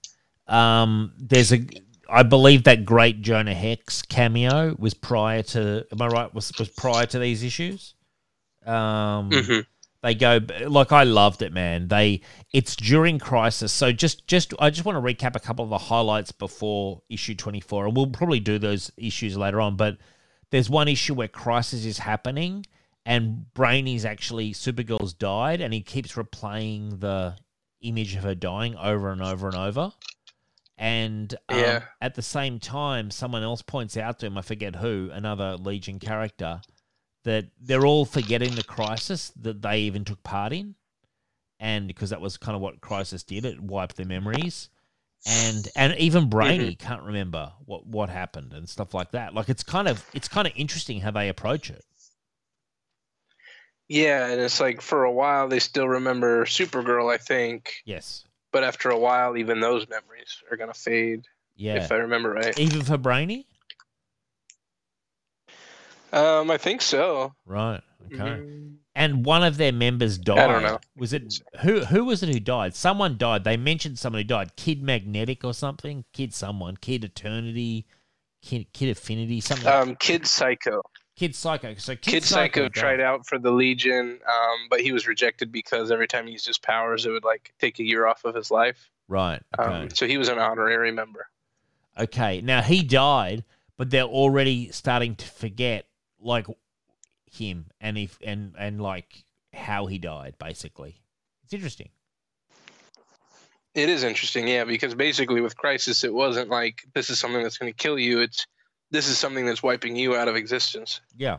And um yes, and then they do, and I was surprised because I thought that um Superboy the the proper Superboy, Clark Kent, was wiped out by Crisis, but there's actually a they do a trip back to the 20th century which I loved. I love these trip backs because we've seen them a lot in the classic Legion comics that we've covered. And they do a trip back through time, and they're saying time is really stormy and it's really hard to get back to him, but they do do it. And it's to cure Mon-El, who's the le- the serum um, is wearing off, and he's going to die, and he's he's he's been put into the Phantom Zone because he's going to die, and he really hates the Phantom Zone. But they bring him out of the Phantom Zone, and they take a drop of Superboy's blood and mix it with like kryptonite or something. I don't know what they do, and then they inject it into Mon-El, and it's pretty cool actually. And I love that they they do. It felt like a last trip to Superboy before he gets wiped away. Yeah, uh, it might be one of the last ones. That's a good point. Yeah, and uh, you remember me? I said Um, fingers crossed for Krypto. No Krypto. Zero, zero Krypto actually. Oh. Zero. Not even mentioned. I think he does come back a little bit later, so maybe we'll still see him. Um, Okay, but yeah, something else to mention there is some of those issues you read Yeah. were by Steve Lightle, Right. who passed away recently. Oh. And it's a pretty good artist, but he was only really did the book for like twelve issues, I think. he was a decent artist, I thought, and and also when they're when they're flying back uh, with Superboy, is it in a time bubble? Is it still the time bubble that they always used to use? I'm not sure if it is. Yeah, I believe so. Good. See, I, I love these classic tropes.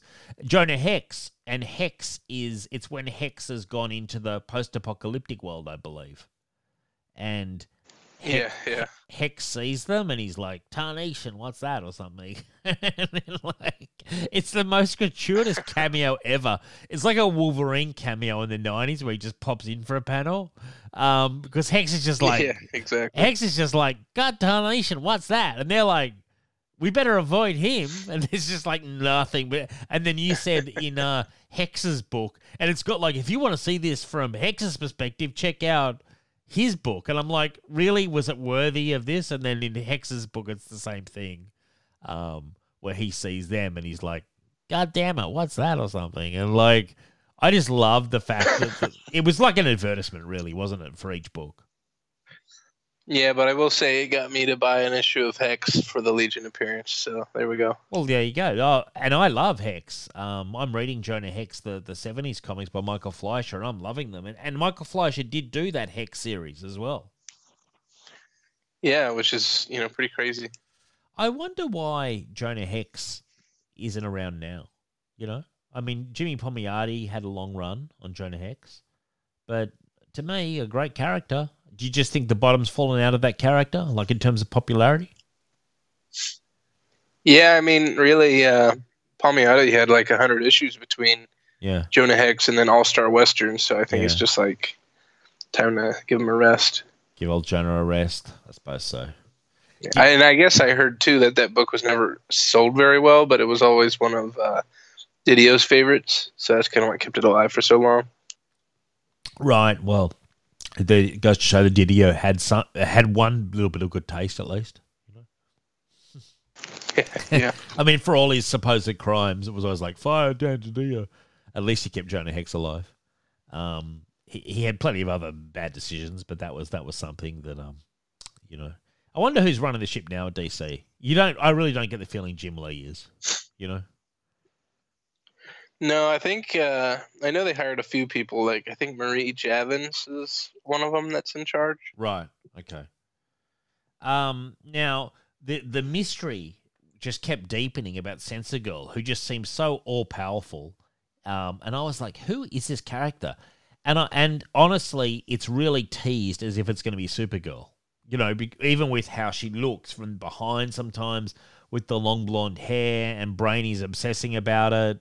Um, I knew it wasn't going to be Supergirl. Yeah, that was kind of the prevailing the- theory. Yeah, I, well, I knew that it, it wasn't going to be, but I had no idea. I, I, I mean, I was I was racking my brain, and I just had no idea. I was coming up with nothing. Um, uh, were you? Did you have any theories on it when you were reading it for the first time? Uh, you know, it's hard for me to say because this was in the segment that my dad had, so he probably told me Yeah. um, about it. So like, Spoilers, Dad. the Legion, Spoilers, Dad. Come on. He's like he, he gives you all these Legion I comics. know. He goes and just so you know, Sensor Girl's uh, Princess Projector. before you start reading, before you even start reading one, you're like, okay, thanks, thanks for that, Dad. but yeah, it was probably me because those were the things that like interested me Yeah. as a kid. Like, oh, who is she? Like, you know, I'm not gonna read it. I just I need to know. Or like, I was always interested in what ones die or whatever. Yeah, you know, yeah, so yeah. none of that ever took me by surprise. No, yeah, exactly. Yeah, you know, because they're always like the death of a Legion member, and you're always like, I hope it's a really minor one. yeah, exactly. and it's like an academy member, and you're like, oh well, whatever. like, like you know, You'll a- be missed. or a, a rejected member, like in this version, it's a rejected legionnaire, Yeah. and you're like, well, Mhm. whatever.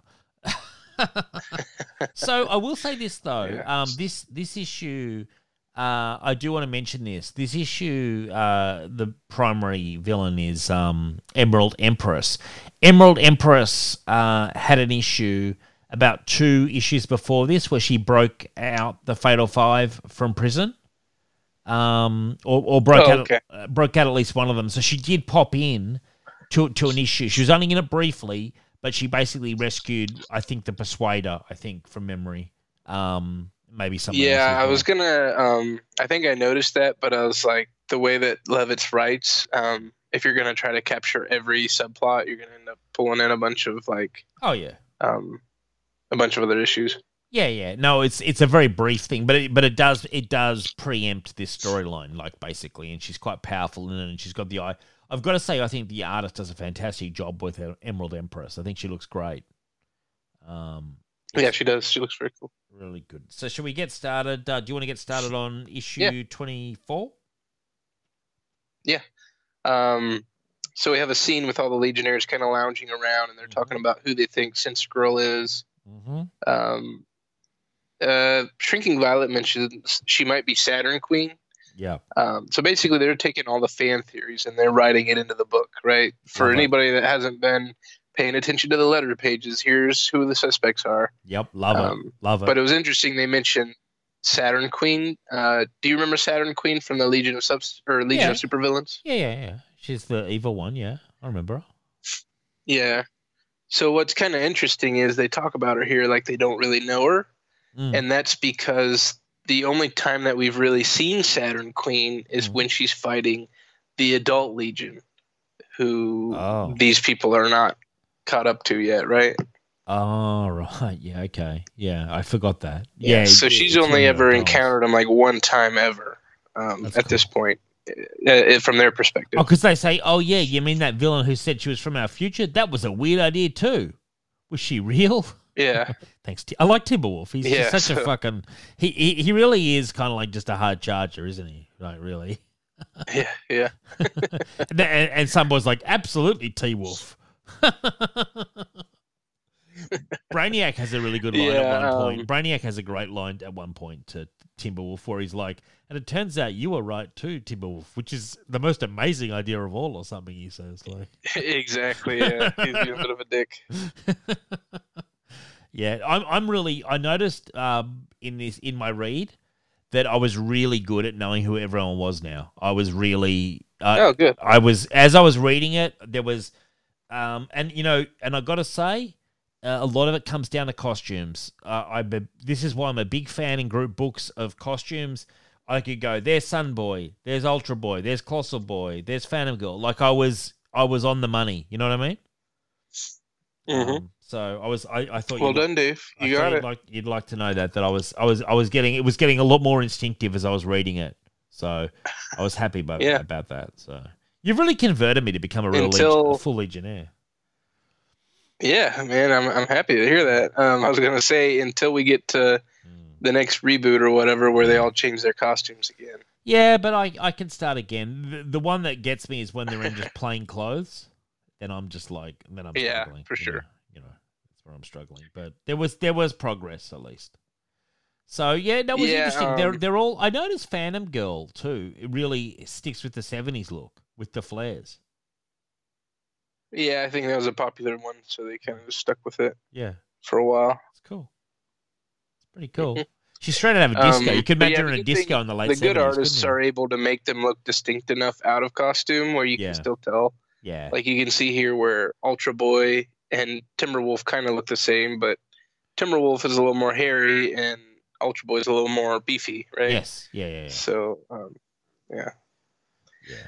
Anyway, um, Did you have anything else? No, no, no, no. Continue, man. Continue. Okay. No, I was gonna say uh, Wildfire, Colossal Boy, and Polar Boy are headed off to Legion Academy. Mm-hmm. Um, they run into Karate Kid Two, who's training at the academy. Oh, yeah, right. That's who that was. Yeah, okay. Yeah, I've never really cared for Karate Kid Two, um, but yeah, that's kind of interesting for you because you didn't know going into this who Sensor Girl was or why, No, idea. you know, how she became Sensor Girl. But this kind of ties into that. So there's a little hint for you. There's a Karate Kid Two. So what happened to Karate Kid One? And did that happen in the events of, of Karate Kid one, like passing away? Had that happened in um in the comics? So like you know what I mean? That wasn't off panel land, was it? That happened in the issues? Mm-mm. Okay, cool. Yeah, so we finished the Curse volume. Mm. The very next issue would have started that storyline. Would be issue one of this series. Man, Karate Kid dying would have been a big loss. Like, uh, you know, Karate Kid was a pretty cool character. I, I'm surprised they would kill him. You know, like, Yeah, I mean, I feel like he was always one of the more popular ones, just because Yeah. he was the Batman kind of, where he's the normal guy. Among the I- like, superpowered it- bunch. I, I, I, it, it, it's odd some of the decisions they made, but I guess Paul Levitz uh, controls knew what he was doing. But wow, I mean, didn't Karate Kid go into the into the 80s or something at one point, or the present day? Uh, yeah, he had his own book for like 15 issues. Wow. Okay. But uh, yeah, I mean, uh, Paul Levitz kind of wrote Karate Kid and Princess Projector out of the book. I don't know. You know, it's probably a case of I have too many characters. Yeah, yeah. yeah. I don't really want to write about this karate guy. Yeah. And then he was like, well, I guess I'll just kill him. Wow, harsh, cold blooded. Yeah. Some ice in those veins for Paul Levitz. He's just like, they're like, we, we love the fan letters. We love Karate Kid. He's like, he's dead. His response. Wow, way. Okay, because, Yeah, and I think Paul Levitz actually wrote most of the Karate Kid solo series. So okay. interesting that he Didn't Paul Levitz, the, dislike for him. the uh, legend, and I don't know how true this is or not, basically wrote his Legion books at night because he was an executive at DC during the day, and Legion was kind of like his pet personal project. That's what I heard. Oh, I didn't realize that. Yeah, Well, probably at least by this point where he's you know into his second series. Um, Well, he was that rising. sense. Yeah. He, he was a you know a very senior guy, and he but he really had a fondness for the Legion, and he just kept pumping out those stories, but very much did it in his own time. You know. yeah, it's impressive. It is impressive considering the quality of the stories too. It wasn't like he just slapped them out Bendis style. You know, he he's telling Yeah, like long exactly. long form like multi plot stories. So yeah, interesting.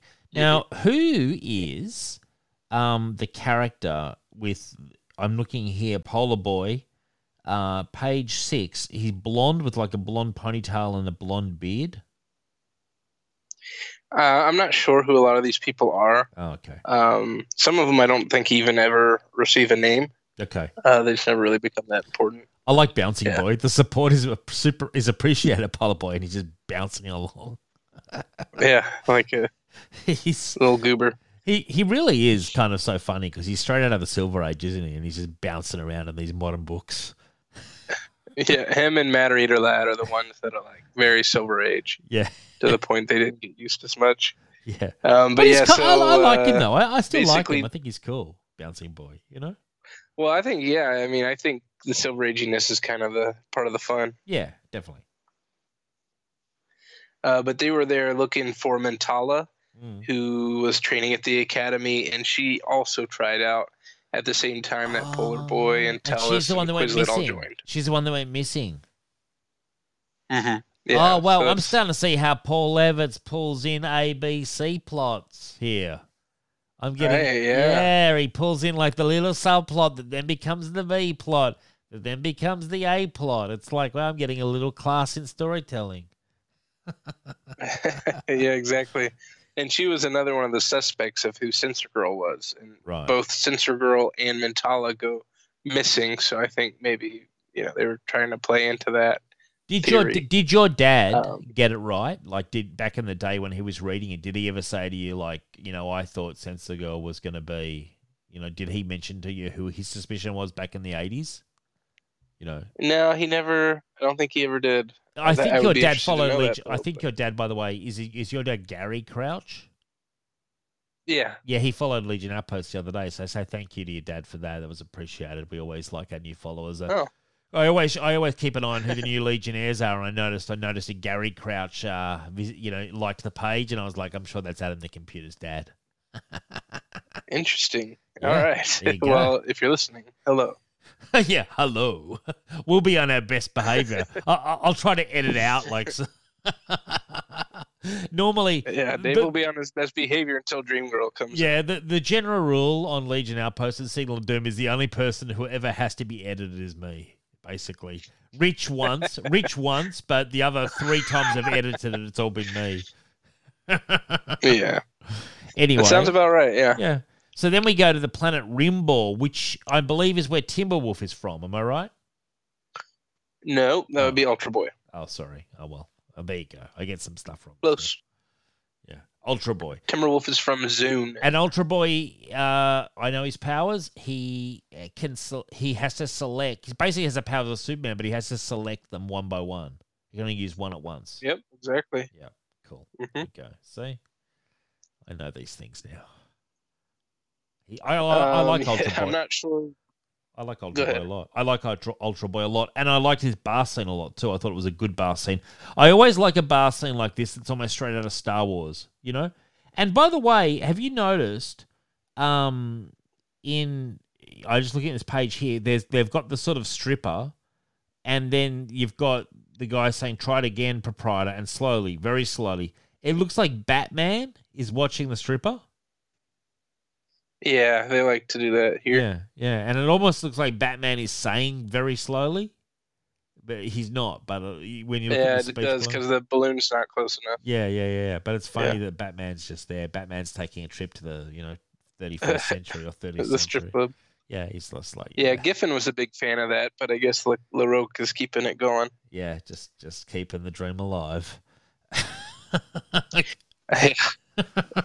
um, on Ultra Boy, though, for me, I think Ultra Boy is one like when you have a group of Legionnaires, Mm. or if like you did a Legionnaires movie and you had to pick like eight or ten. yeah, I feel like you got to do Ultra Boy because he's hundred percent. you know he's iconic looking and he's got a, cool powers. Yeah, you'd have to look. I mean, if you if you're picking ten, you'd have to have Saturn Girl, you'd have to have Cosmic Boy Yeah. and Lightning Lad, hundred percent. The founders, yeah. You Ultra Boy. Mhm. Um, you know, I'm going to say Dream Girl. Um, I, you know, and then Probably Brainy. yeah, you know, you know, Brainy actually would be number four right after the founders. You need Brainy, you know.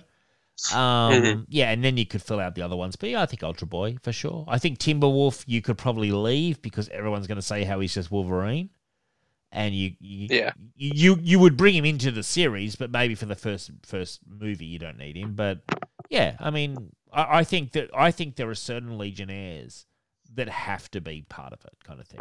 You know, um, for sure. Chameleon Boy would be another. I think would be a given. Yeah, But yeah, yeah. yeah, for sure. cool power as well, Chameleon Boy. Like this is the thing that the, the, these ones have all got very distinct powers, which is helpful because you know how the Legion has you can't have the same one with the same power. That's actually helpful in terms of casting because you can cast the um, heroes and then sort of build the story around it, kind of thing. Um, Yeah. And you know, distinct looks instead of them all being Oh yeah. human looking. And don't give me fucking Keith Giffen's five years later bullshit where they're dressed in normal clothes. You know. No, no thank Yeah. you. Yeah, Not for a movie. yeah, let's keep keep Giffen away from the project. You know what I mean? Like we don't need, you know, we don't need that. yeah. But anyway, so yeah, a good bar scene. I always enjoy a good bar scene. Um, hmm and then uh, Brainy's really still talking it over with. Uh, is that Element Lad? It is Element Lad, isn't it? Who's the leader now? Yeah. Um, Yep. And uh, yeah, and uh, look, he Saturn Girl knows who Sensor Girl is, and she said that we have to. She basically rubber stamped her into the Legion, yeah, and um and Element Lad saying we've had this discussion already, Brian, and I gave you an answer. Saturn Girl's wo- word is good enough for me. We do nothing. What if she's Supergirl, altered by the anti monitor? See, it's interesting that Brainy remembers all that. See, this is before he's totally forgotten everything. Um, Yeah. he knows all about the anti-monitor and stuff. And then and then Chameleon Boy comes in with a fucking biting, bitchy comment. Oh, I'm glad that's your theory, Brainiac Five. I was afraid you had created a Supergirl clone. Then again, you've been known to do things such things unconsciously when you're approaching a breakdown.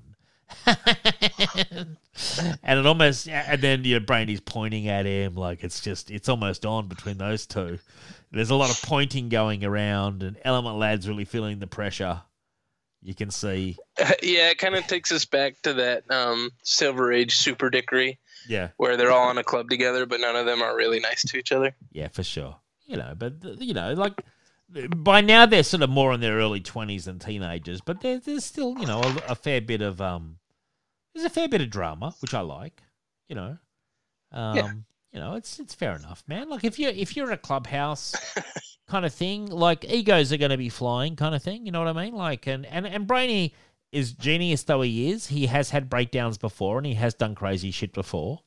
You know, um. Uh, yeah, a lot actually. So fair enough. yeah, a lot exactly. He created Computer, who was like fully evil, wasn't it, or something? Yep, killed uh, killed triplicate girl. Jesus, wow, hey, brainy. But they need him. He is a genius. Um, then there's a good there's a good um party scene, and um, who do we see here? They're on Metropolis. See this the moves where this guy's like, "Nice moves, beautiful." And she's like, "Hug a protein, pal." uh, protean. so that would be like Proty. Oh, hug a protein pal, yeah. But it's just like I love the, the dance scene. They're all just grooving away at the at the disco, basically, at the discotheque. Yeah, they all look like they're um, dressed like Olivia Newton-John. Yeah, they're yeah doing almost physical kind of thing. You know, like, um, yep, for sure. And um, what is happens here with with um, is it that's Dream Girl who comes in, isn't it, in the sort of like uh gold dress, and then Quislet knows and could care less. Party time, wool boy, Quislet. Oh, sorry. What, what is he actually doing there? That she's like, when she's like, Quislet, what are you doing? Has he torn the guy's shirt down? No, I think that's just him, his style. Um, he's just flying around and Oh. sees them, and the whole thing is that Dream Girl is supposed to be with Starboy. Oh, right. Okay. Is, are they a couple? Yeah. Yeah, but um, I guess they're in a fight. Yeah. I mean, uh, you don't really get the sense that Dream Girl's too tied down to me, you know? Yeah. Um, later on, I think in the last issue, she says something to Starboy like making up the best part or something to that effect. Oh, that's what she does too. You're right there, actually. Yeah, there you're right there. Then we Mhm. get one of my favorite pages, and you know how you're always say, like, I look. I'll be honest. I, although I own a lot of hardcovers and stuff, I've never got into the collecting the original art game. But I I would actually, Mhm. if I if I was in that game, this page with Emerald Empress would be good. You know, oh yeah, for sure. how Yeah, much do you reckon good. that would retail for? That page. Like, we talking a few hundred, or are Um, we it's talking a few to- thousand? It's hard to say just because uh, a lot of the Legion stuff from this era all got like bought up and is being held by collectors. So if something did come available, it'd probably be, you know, quite a bit of money. Right. I don't know, maybe like a thousand. Okay, cool. All right, good to know. Um, but yeah, I just like the I like the use of color as well on this page. I I, I think Emerald Empress, great color design, and sort of this is a beautiful page in terms of if you took all the word balloons away, I think it totally holds up as a piece of art. Yeah, I agree with that. Yeah, It's good stuff. nice And- panel work. Nice panel work. And who is the um, member of the Fatal Five who comes in here? What's his guy? What's this guy's name? Uh, I think she calls him Camrag, but Okay. I don't think he's really a member. But he wanted to gain interest or entrance Oh, he gets to the Fatal Five. Um, yeah, because he's killed right away. Yeah, she says. He says, "I say I will have my place in the Fatal Five Empress." Sigh, you are strong-willed, and he's like. Then he tries almost a come on line. That is not my only strength, Your Majesty. And then she's like, "Really?" and just kills him. and he's just yeah, like exactly. a pile of ash. hollow Sorry, files do not Camrag. yeah, hollow files do not please me any more than failure does. And then she comes across our old friend, the, the Persuader, yeah, who's just kind of rocking back. And um, yeah, and she's like, "No, another failure, Persuader, another dead failure."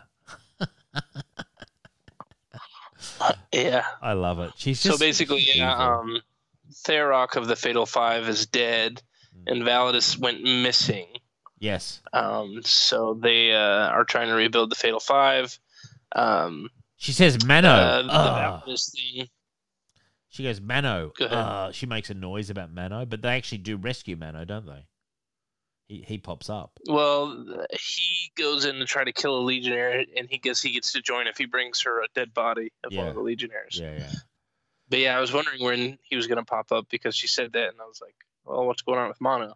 Yeah. But uh, yeah, with uh, Validus, we're like a few months away from him being revealed to be uh, the son of the Saturn girl, Mhm. um, and then he gets turned into a human again, and there's no more Validus after that. So Really? We shall have a new Uh, fatal five persuader to satisfy my desires, and you know they are insatiable. I like it. Just mysterious there.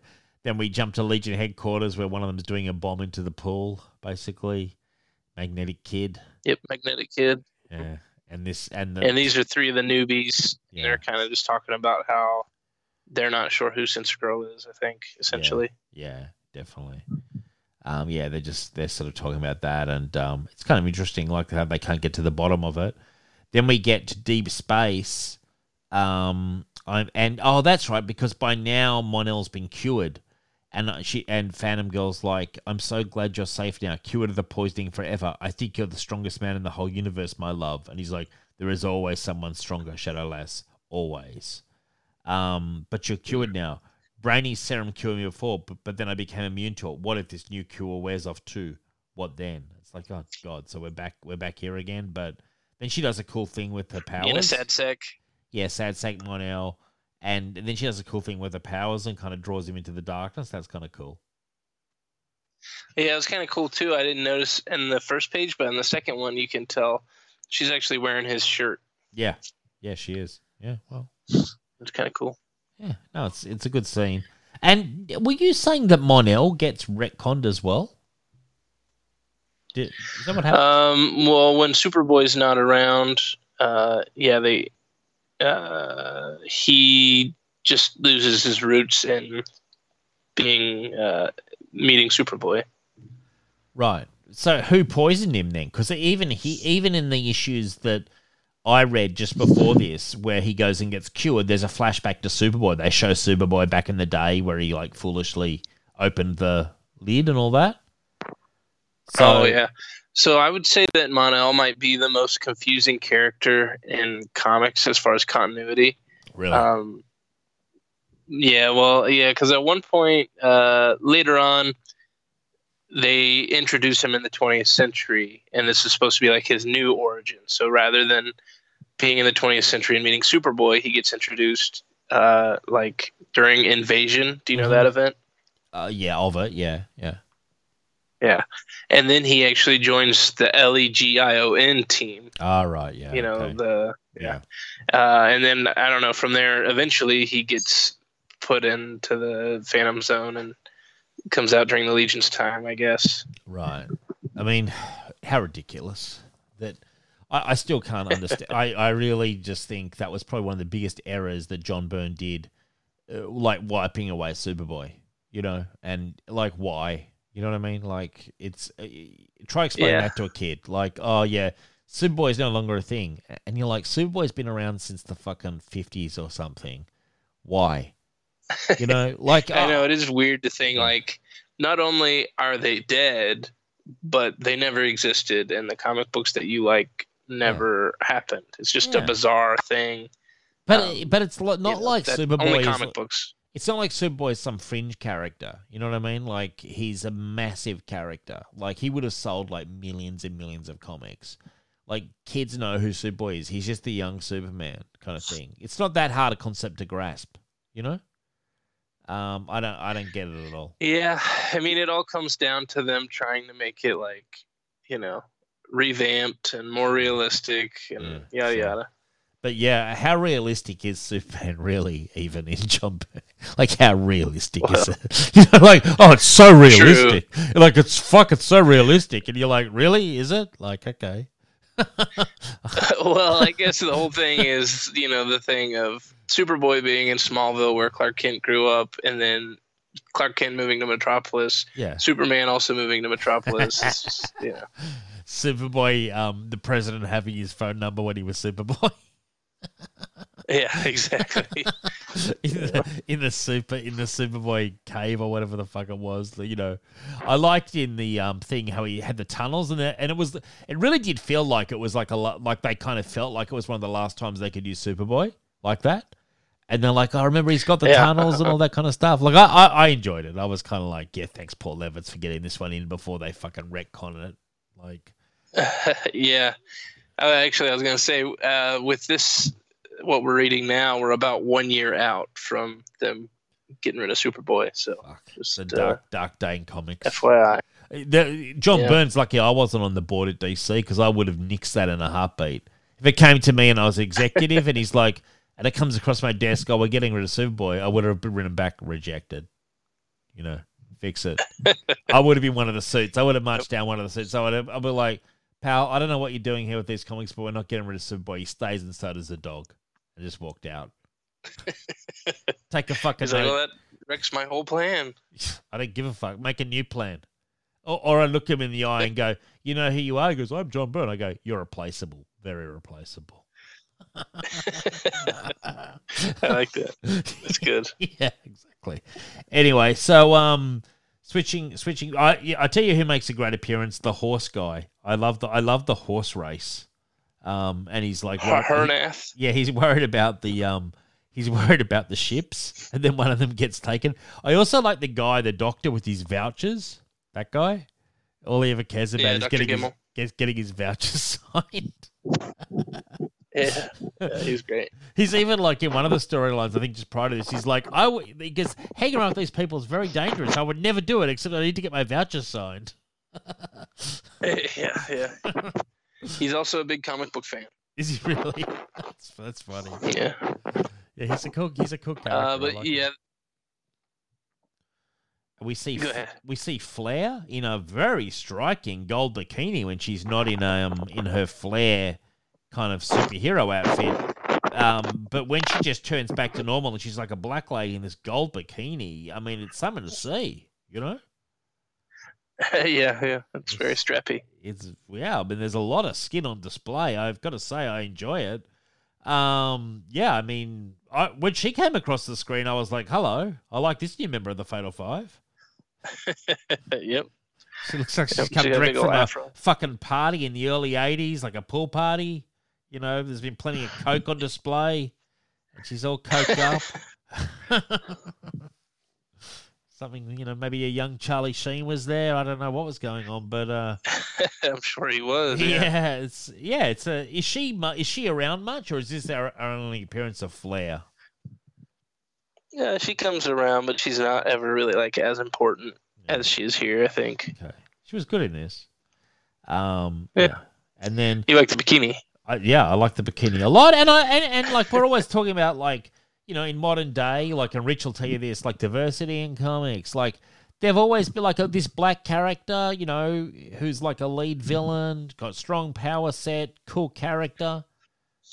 Thanks, Paul Levitz in 1986, I guess. You know, Yeah. In fairness, though, she's like the what the fourth member of the Fatal Five, Sure. and then but hey, you know, meanwhile, you have one black legionnaire.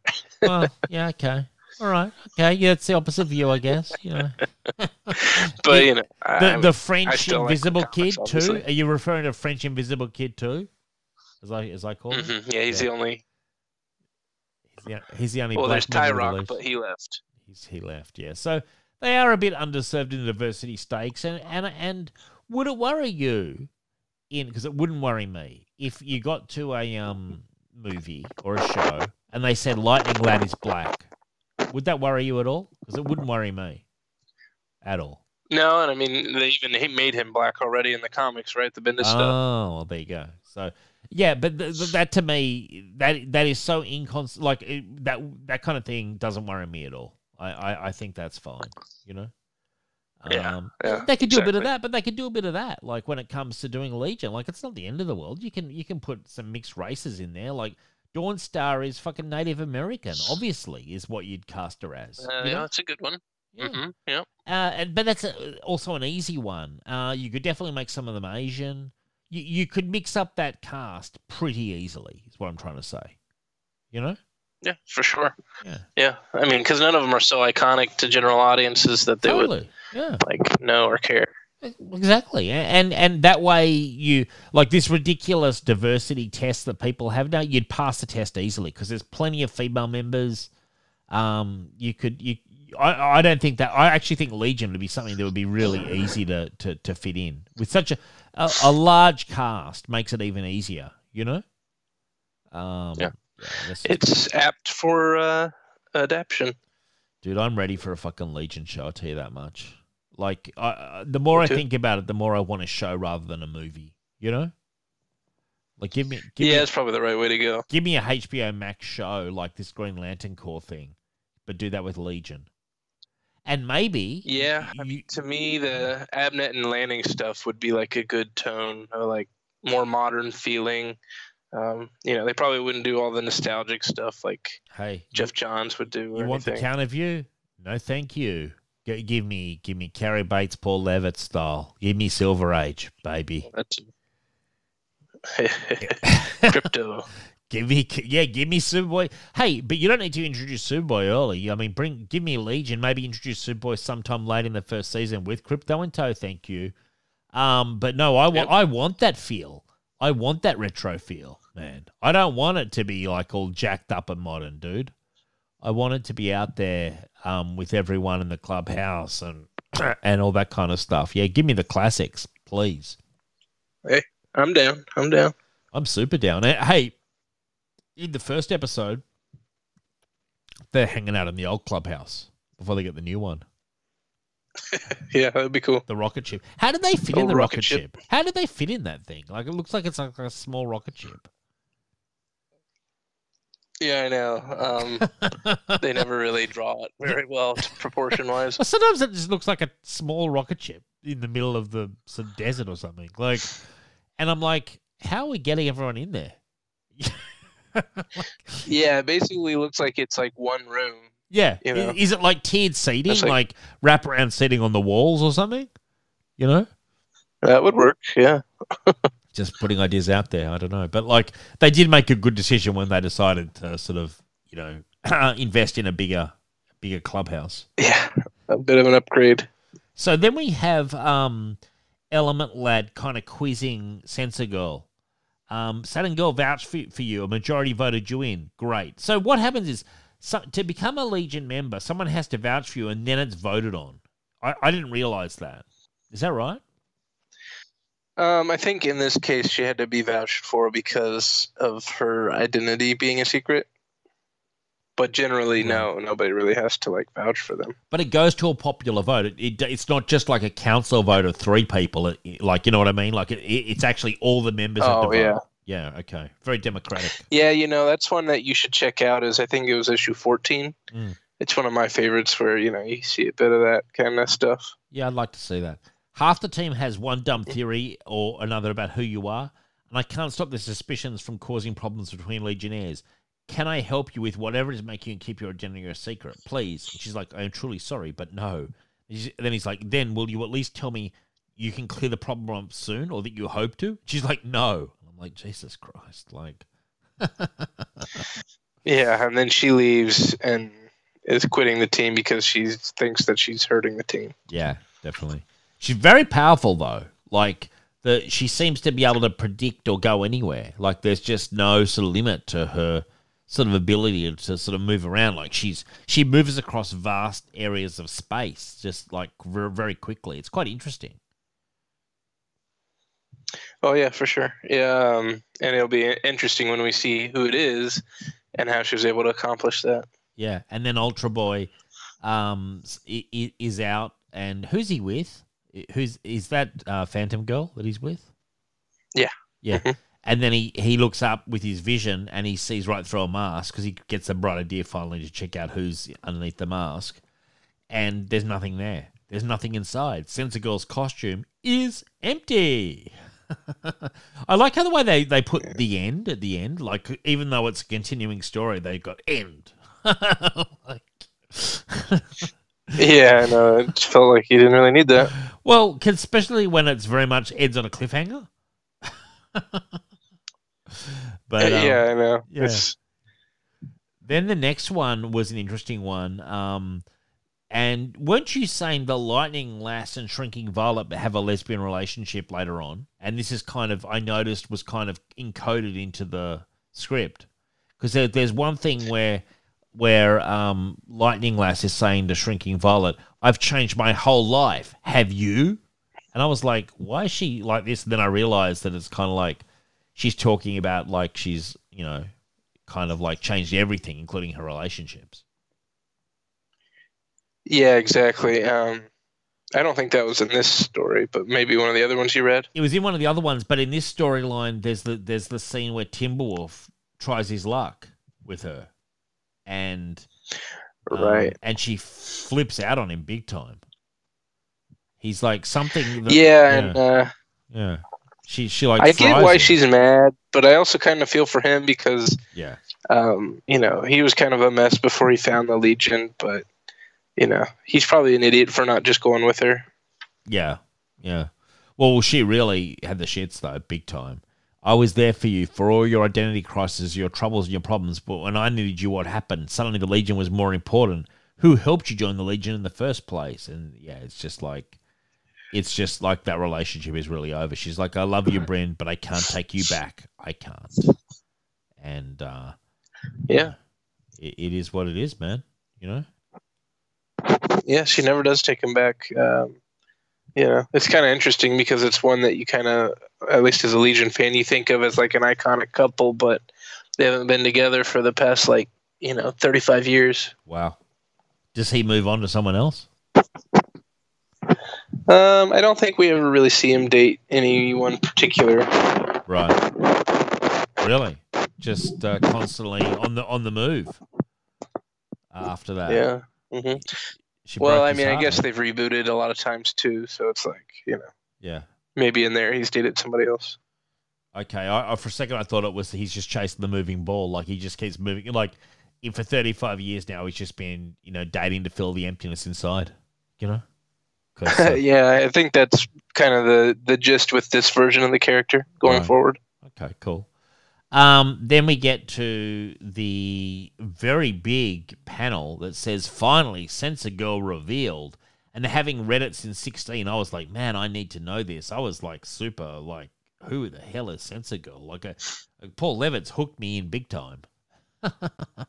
Yeah, it's cool that you went back and read a little bit more, and you know, this has more impact for you. I, li- I like to have a bit of lead in. When, when, when I've got the time, Yeah. because I've been sick, I've been bedbound.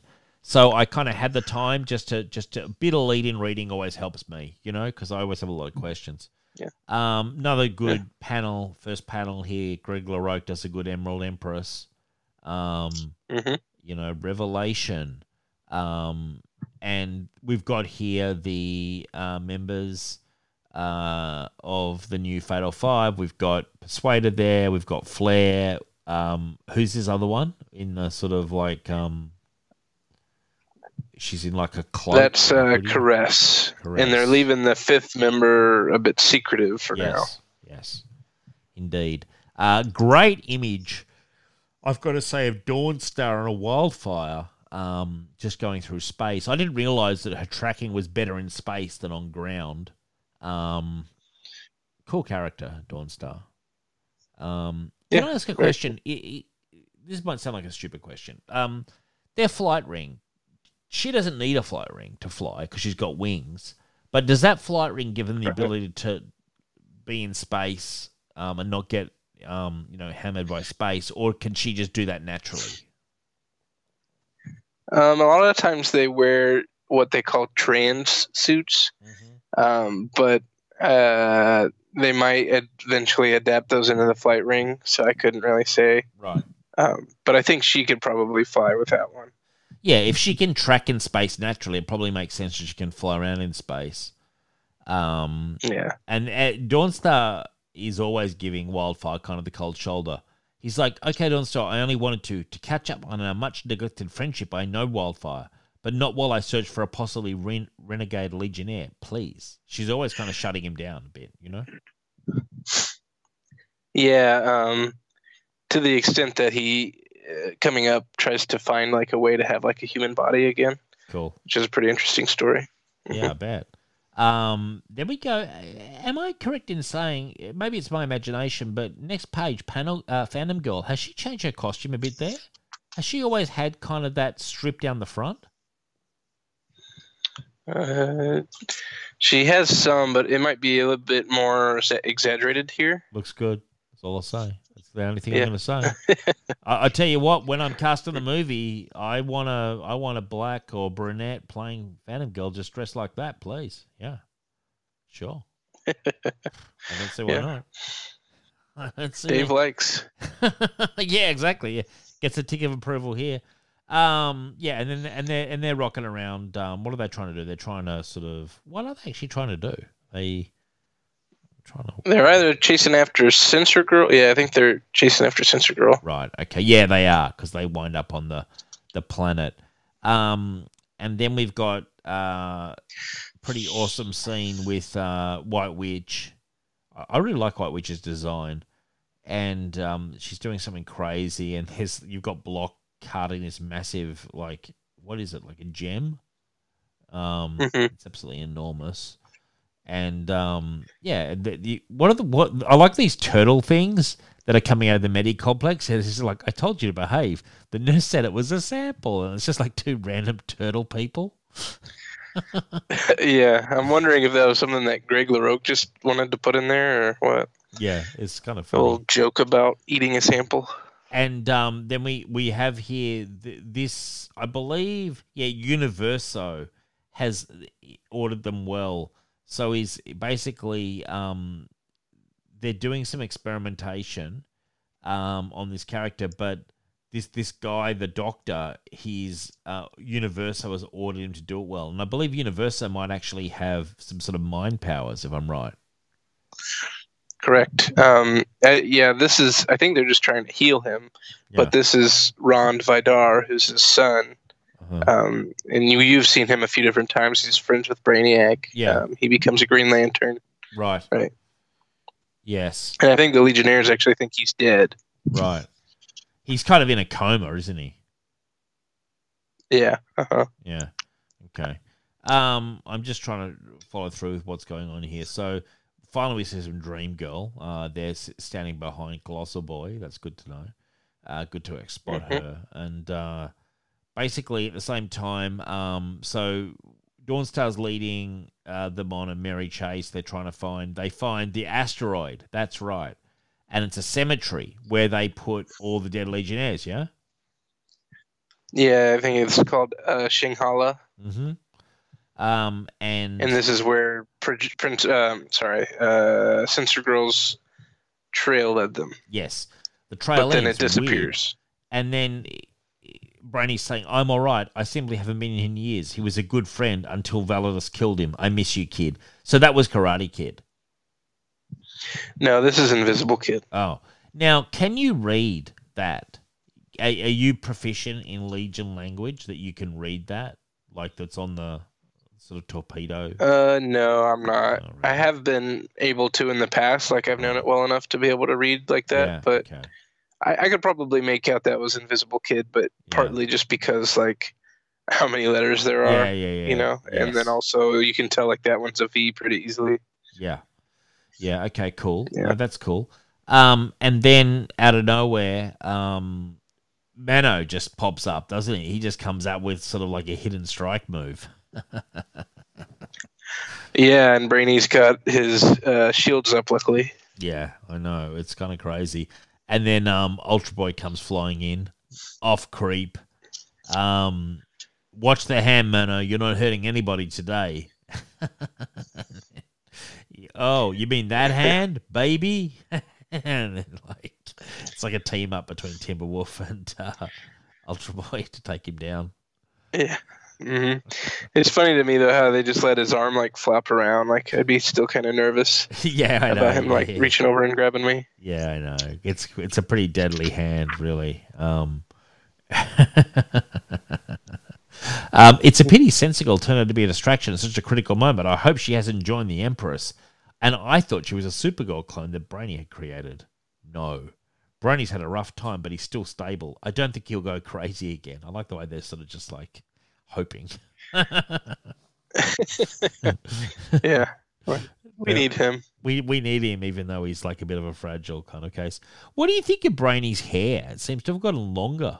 Like, Yeah, I don't like the long hair. no, neither do I. And I, yeah, really not a fan of it. Actually, I mean, get a hair, haircut, Brainy. That's my advice.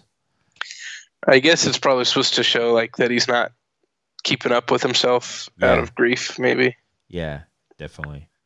Um, so some good Dawnstar scenes though here. Like, it's good to see Dawnstar kind of get a role. Like, w- when it comes to tracking in space, she's really your girl, isn't she?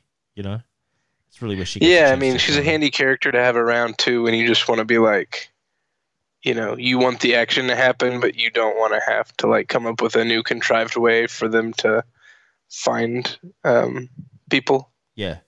I, I want to point your attention to something here, and uh, sorry if this is going to sound sexist to any Legionnaires who might be ladies, but um, we if you go to page 18, I just want to focus in on Dream Girl here for a second. Um, I knew it. so down here, you might notice that when she says enter the coordinates for Mentala's family estate, Polar Boy, if you look at her left breast, I'm pretty confident I see a nipple, like through the costume.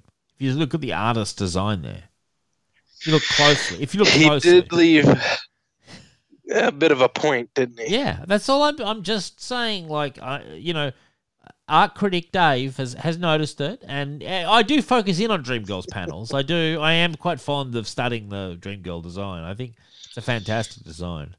Um, yeah, it's good good work, Greg LaRocque. They're just putting something in for the fans. I think. Um, Yep. Thanks, Greg. thanks, Greg, from back in '86, dialing it back. Um, Yeah. you know, I'm sure he was thinking of Signal Doom in the far future, kind of bringing this kind of stuff up. Um, Yeah, he's got to be. yeah, and then um, it's just going crazy. Uh, the fight's on. Uh, Flair's just she's all energy. She's like, don't rush Flair. Give us a moment to Mhm. enjoy their pain. She's Emerald Empress has fallen into the classic villain trope of like almost wanting to just enjoy it a bit too much. You know, like rather than go. For Yeah, for sure. kill. And I was gonna say we talked about you wanted to do more Emerald Empress stories, so we picked this one. Sure. Uh, but I didn't even realize how much other stuff was really kind of tied into it, and how it's more of a, a Sensor Girl story. Oh, it's a huge Um, Girl story. But it is interesting because those two, from this story, kind of become tied together. And the next time the Emerald Empress shows up, they have a bit of a, a kinship between them. Really? Okay, that's interesting. Um, yeah, well, it's it's it's cool, and so yeah, they, they, wind up. Basically, it's a fight scene. Like there's an extended fight scene. I believe in this one, if I'm correct, Persuader actually gets a nick in on Dream Girl, or maybe that's in a future. It, that's later on in this fight, but he, in one of these fights, yeah, it's not in this fight, so it's it must be in the next issue where where Persuader actually does nick Dream Girl. But basically, Oh, wow. Yeah. um, it's it's pretty great stuff. Like it, it comes to Emma Empress saying, "Your moment has arrived. Choose the path of pleasure or denial, but know that you belong on my side." And she's like, uh, Sensor says, "You are a thief, Sarya of Vengar, and even if you once stole a throne, do not dare presume to dictate to me." And it's so cool. Um, like the fight scene is just full on, and everyone's kind of putting in. And then it comes to Emerald Empress. She says, "This time you won't. Well, I was going to say yeah. also, Flair's costume has kind of changed, where it was more like Yes. bikini, Yeah, yeah, yeah, yeah. That's you know, like a two piece. Now it's more like a one piece. yeah, that sort of sucks. That sucks. That, that- that's happened during the Yeah. story as well. Like, thanks censors. You know, like that that is censorship in action, man. You know. Um. Anyway, so Possibly. Emerald. Oh well, I'm I'm going to say definitely, not possibly. Someone's got the note, someone's got the note down to Levinson, the artist, like cover her up a bit. You know, she's showing a bit too much flesh. Yeah, we need to get Greg LaRocque on here to, you know, Yeah. Talk about the man keeping him down. Yeah, exactly. And um, uh, this time you won't confuse the eye so easily. There'll be no hiding, no escape. The game is over. The masquerade done. Bid farewell to life as you welcomed it, Projectra. And I was like, "Oh my lord! Like it's Princess Projectra." I was, I was so surprised. Like I didn't see that one coming at all. Yeah, Yeah. So, yeah, pretty crazy. and so, do you reckon that And page would you be worth? haven't read. Go ahead. No, go ahead. What haven't I read? I was gonna say you haven't read when she left the Legion, so No. you were probably like. Not even really aware of what her status quo I, was. I wasn't even aware point. the Karate Kid had died. Although I did notice that other Karate Kid guy was there, but I, I, I did notice their absence, but it didn't really, you know, uh, I was I was thinking who could it be, but Princess Projectra to me always seemed kind of weak, you know, like or it was just illusions. like I didn't see her as a player on this scale. You know what I mean? Like doing it all like. I, I- Yeah, I, think this um, story kind of like put her ahead a little bit. Um, this and the previous story, what uh, where he dies, uh, Yeah. you kind of gain new respect for her. Yeah, definitely. I mean, I've always liked her as a character, but no, this definitely took her up a notch. Now, that page with Princess Projectra's reveal, I mean, in original art terms, I, I'm imagining that's kind of a key issue for Legion fans. Would that retail for like if you a collector a few thousand dollars? Do you think or something? Mm, I don't know. Uh, possibly. Uh, yeah, yeah, I would say so. Like I, I just felt that it was. I just felt that it was probably such a um a, a key kind of issue, a key moment, you know, key page. Yeah, I could see that. I'm not sure um, how much people. You know, I think generally Legion fans like Sensor Girl, but Right. uh, Yeah. I'm not. I guess I'm not really sure what the general consensus is on the, you know, the twist. Have to take it to the open market, you know. Yeah. Imagine, Mm-hmm. imagine at some point if you if, if you if your wife came home and like car's missing from the driveway and she's like, "Where's the car?" You go, "I got rid of it and I got this instead." You point to the page on the wall. See how that yeah, goes it'd be popular. I'm sure. Yeah, it should be a popular move. I, I took out a second mortgage. Projectra. I took out a second mortgage, and I and I and I bought some. And she comes in and, and got like an office and the, every page, all these pages on the wall. Where'd you get the money for this, Adam? It's a good investment. Yeah, I made some moves. I made some. I was listening to John Siuntres the other day, and um, he was saying that uh, a, a guy he knew who's just retired, um, you know, seventy ish, had been a long term collector. You know, like long term, and he had uh, what was called an ashcan comic of Action One, um, which was Huh. like so. Action One, yeah, I assume you know the famous Superman holding the car or whatever. Um, but this was even before that, so that wasn't even. It was before it went to the printer or something. So it was Action yeah, One, like but a it, sample. yeah, a sample, and it doesn't have Superman on the cover, but it has it, it is the original original of it kind of thing. It's Ashcan comic, I think it's called. Anyway, the guy sold it for just over two hundred grand. Um, Wow. and he was just reti- just retiring, and just yeah, he, he, you know, he has plenty of artwork, and he just sold that two hundred grand in the pocket. Nice at age seventy, just as you're retiring. Nice little nest egg there, you know. Yeah, it's nuts. I didn't even know that anything like that, you know, still existed. It's crazy. Well, apparently this guy, long term collector, I think dropped out of it these days, but he, he'd he'd have a lot of art. And I guess if you pick the right pieces, and there's a there's you know there's yeah, let's face it, there's your Nicolas Cages out there. There's more than just Nicolas Cage, but there's guys with very deep pockets, is what I'm trying to say. Um, Well, yeah, I guess my thing was just the fact that, you know, it's rare enough for somebody to have held on to their Action Comics number one, yeah, let alone for whoever was in the production of that uh, issue to hold on to like the, you know, their sample. and I imagine Um, this guy yeah. had bought that at some point. Like he wouldn't have had it since 1939 or whatever. Like at some point in his Oh, sure. collecting career, he's purchased that, but I, he he made a massive profit. You know, it's just it's Yeah, just for I, it's always nice to see, especially fans and collectors when they can have those kind of windfalls. You know, um, Uh huh. if you've Yeah. managed to hold on to something. And uh, I do know that the original art market in general is just kind of like skyrocketing these Yeah. last few years. yeah, Like I think I saw something about a, a page from the first um, issue of Daredevil was going for like fifty thousand dollars or something. Jesus. Yeah, I mean, for Yeah. me, it's a game. I'm not even. I'm not even thinking about getting involved in that game because I, I, I, I also just don't treasure the individual pages enough. Like I'm, I'm bad Yeah. that way. But I've also got a big collection. Like you know, I don't really sort of. If I had endless money, you know, if money wasn't an object, even then, uh, I wouldn't be about the original art. I would buy if I had like shitloads. I would buy a few key issues. You know, to put in like a sort of like almost like a bat cave kind of. You know how Batman does the Robin outfits.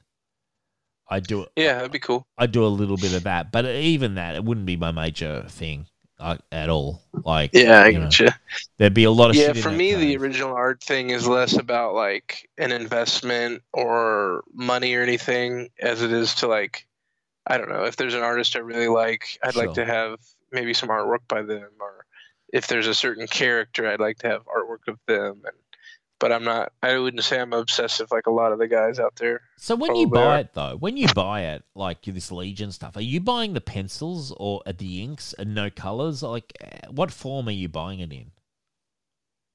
Um, you can usually buy pencils or inks, but no, you. I mean, I, for the most part, I don't think colors is really a thing you can buy. Yeah, so Right. that's what I'm saying. You, it- it's in black and white. No, that's cool. Like with the, with so it's in, it's usually inked as well. Yeah. Um, I would say generally, you know, sometimes though you'll have somebody like I got a page from the Generations Shattered book, which I think you read on the Mm. show. Uh, it had the Legion in it, and the penciler penciled it, and then you know maybe the inker lives on the other side of the world, Mm. so he just scanned it, and then the guy inked over the scan. Right. Um, so in this case, you could buy the pencils by the artist, Yeah. or you could buy just the inks um, by the other artist.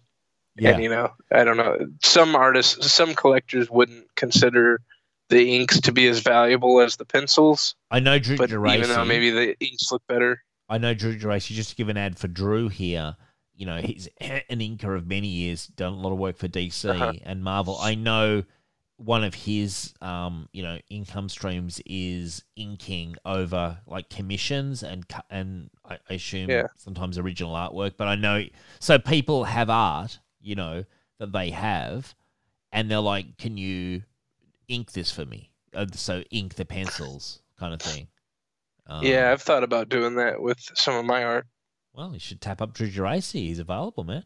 You know, and he does. Maybe good, I will. He does he does good work? I tell you, I'm no art critic, but I tell you, some of the stuff he posts up, eh, I'm, I'm like, man, I, I really like that. Like he, he does some stuff that you know, off off the pencils, where it's it's definitely impressive. He knows what he's doing. Um, I mean, guy's been around for you know doing professional inking for like 30 years or something. So, um, no, it's impressive. I'm all, Yeah, they seem like the most uh, underappreciated. Well, Yeah. maybe not the most underappreciated, but a very underappreciated portion of the of the process that we. Yeah, I, I you think know, um after the them after them it's the letterer, you know? I, I think they're more appreciated Yeah, than letterer, sure. but definitely they're yeah, they're they're not they're not given their full due.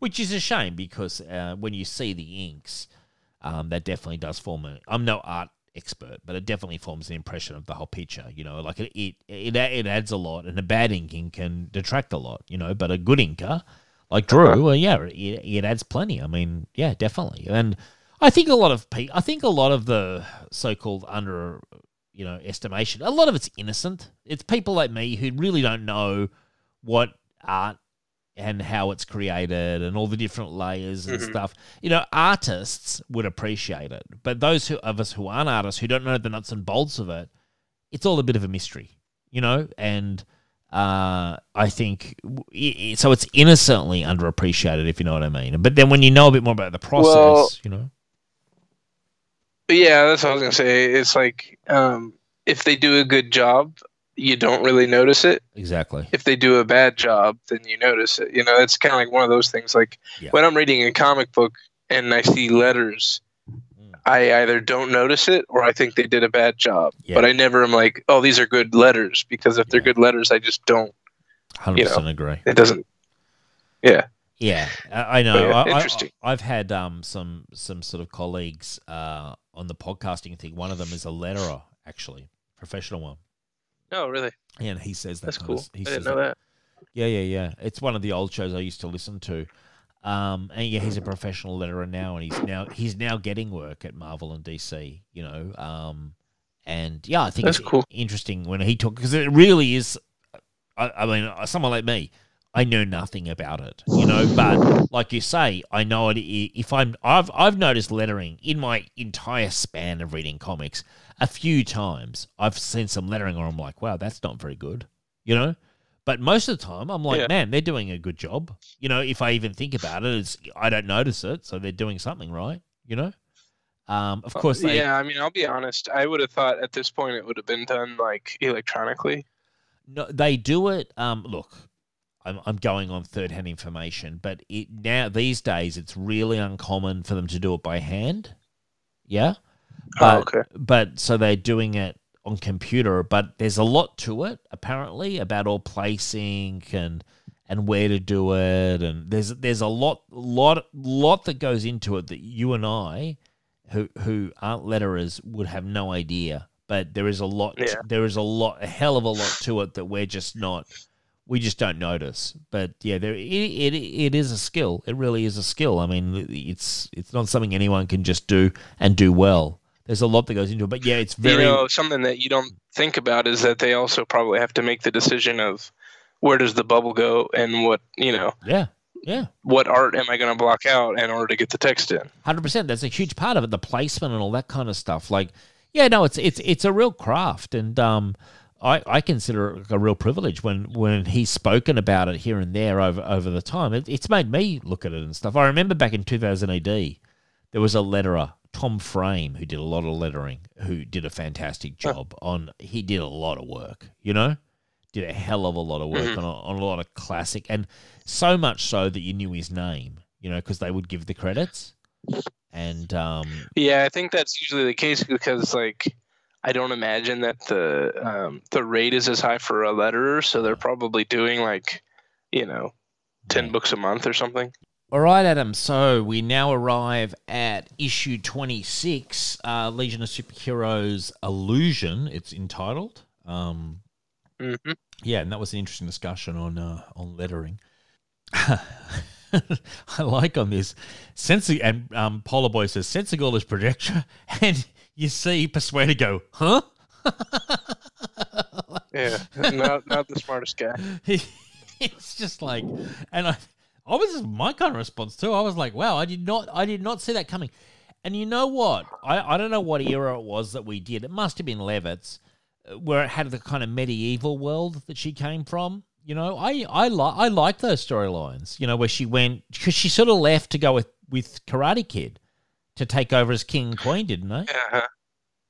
Yeah. Yeah, that was cool. Yeah, it was cool seeing the Giffen artwork on the medieval stuff too. Yeah, and that was around the before Darkness, not no, the Great Darkness Saga trade or hardcover or or at least the Curse. It was during those ones, wasn't it? Yeah, I think it was around there. Yeah, for sure.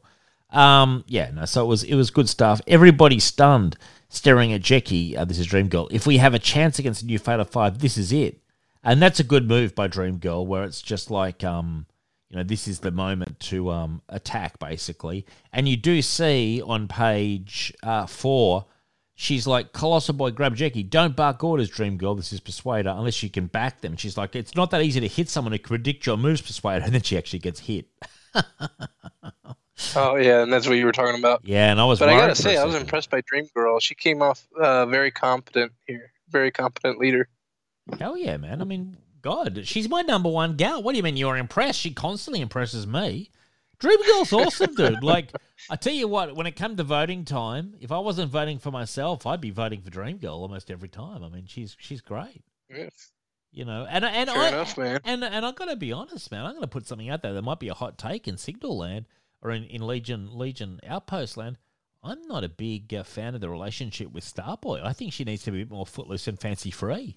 I mean, he's always crying and moping Uh. about how he doesn't get enough attention from her and stuff. Well, you know, she's out there, loud and proud.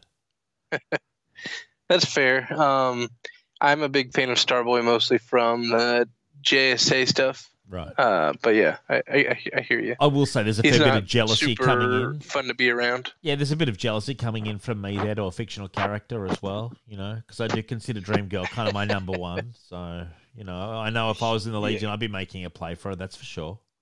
You know, Yeah. I'd, be saying, You've got my vote, Dreamy. You know, for sure.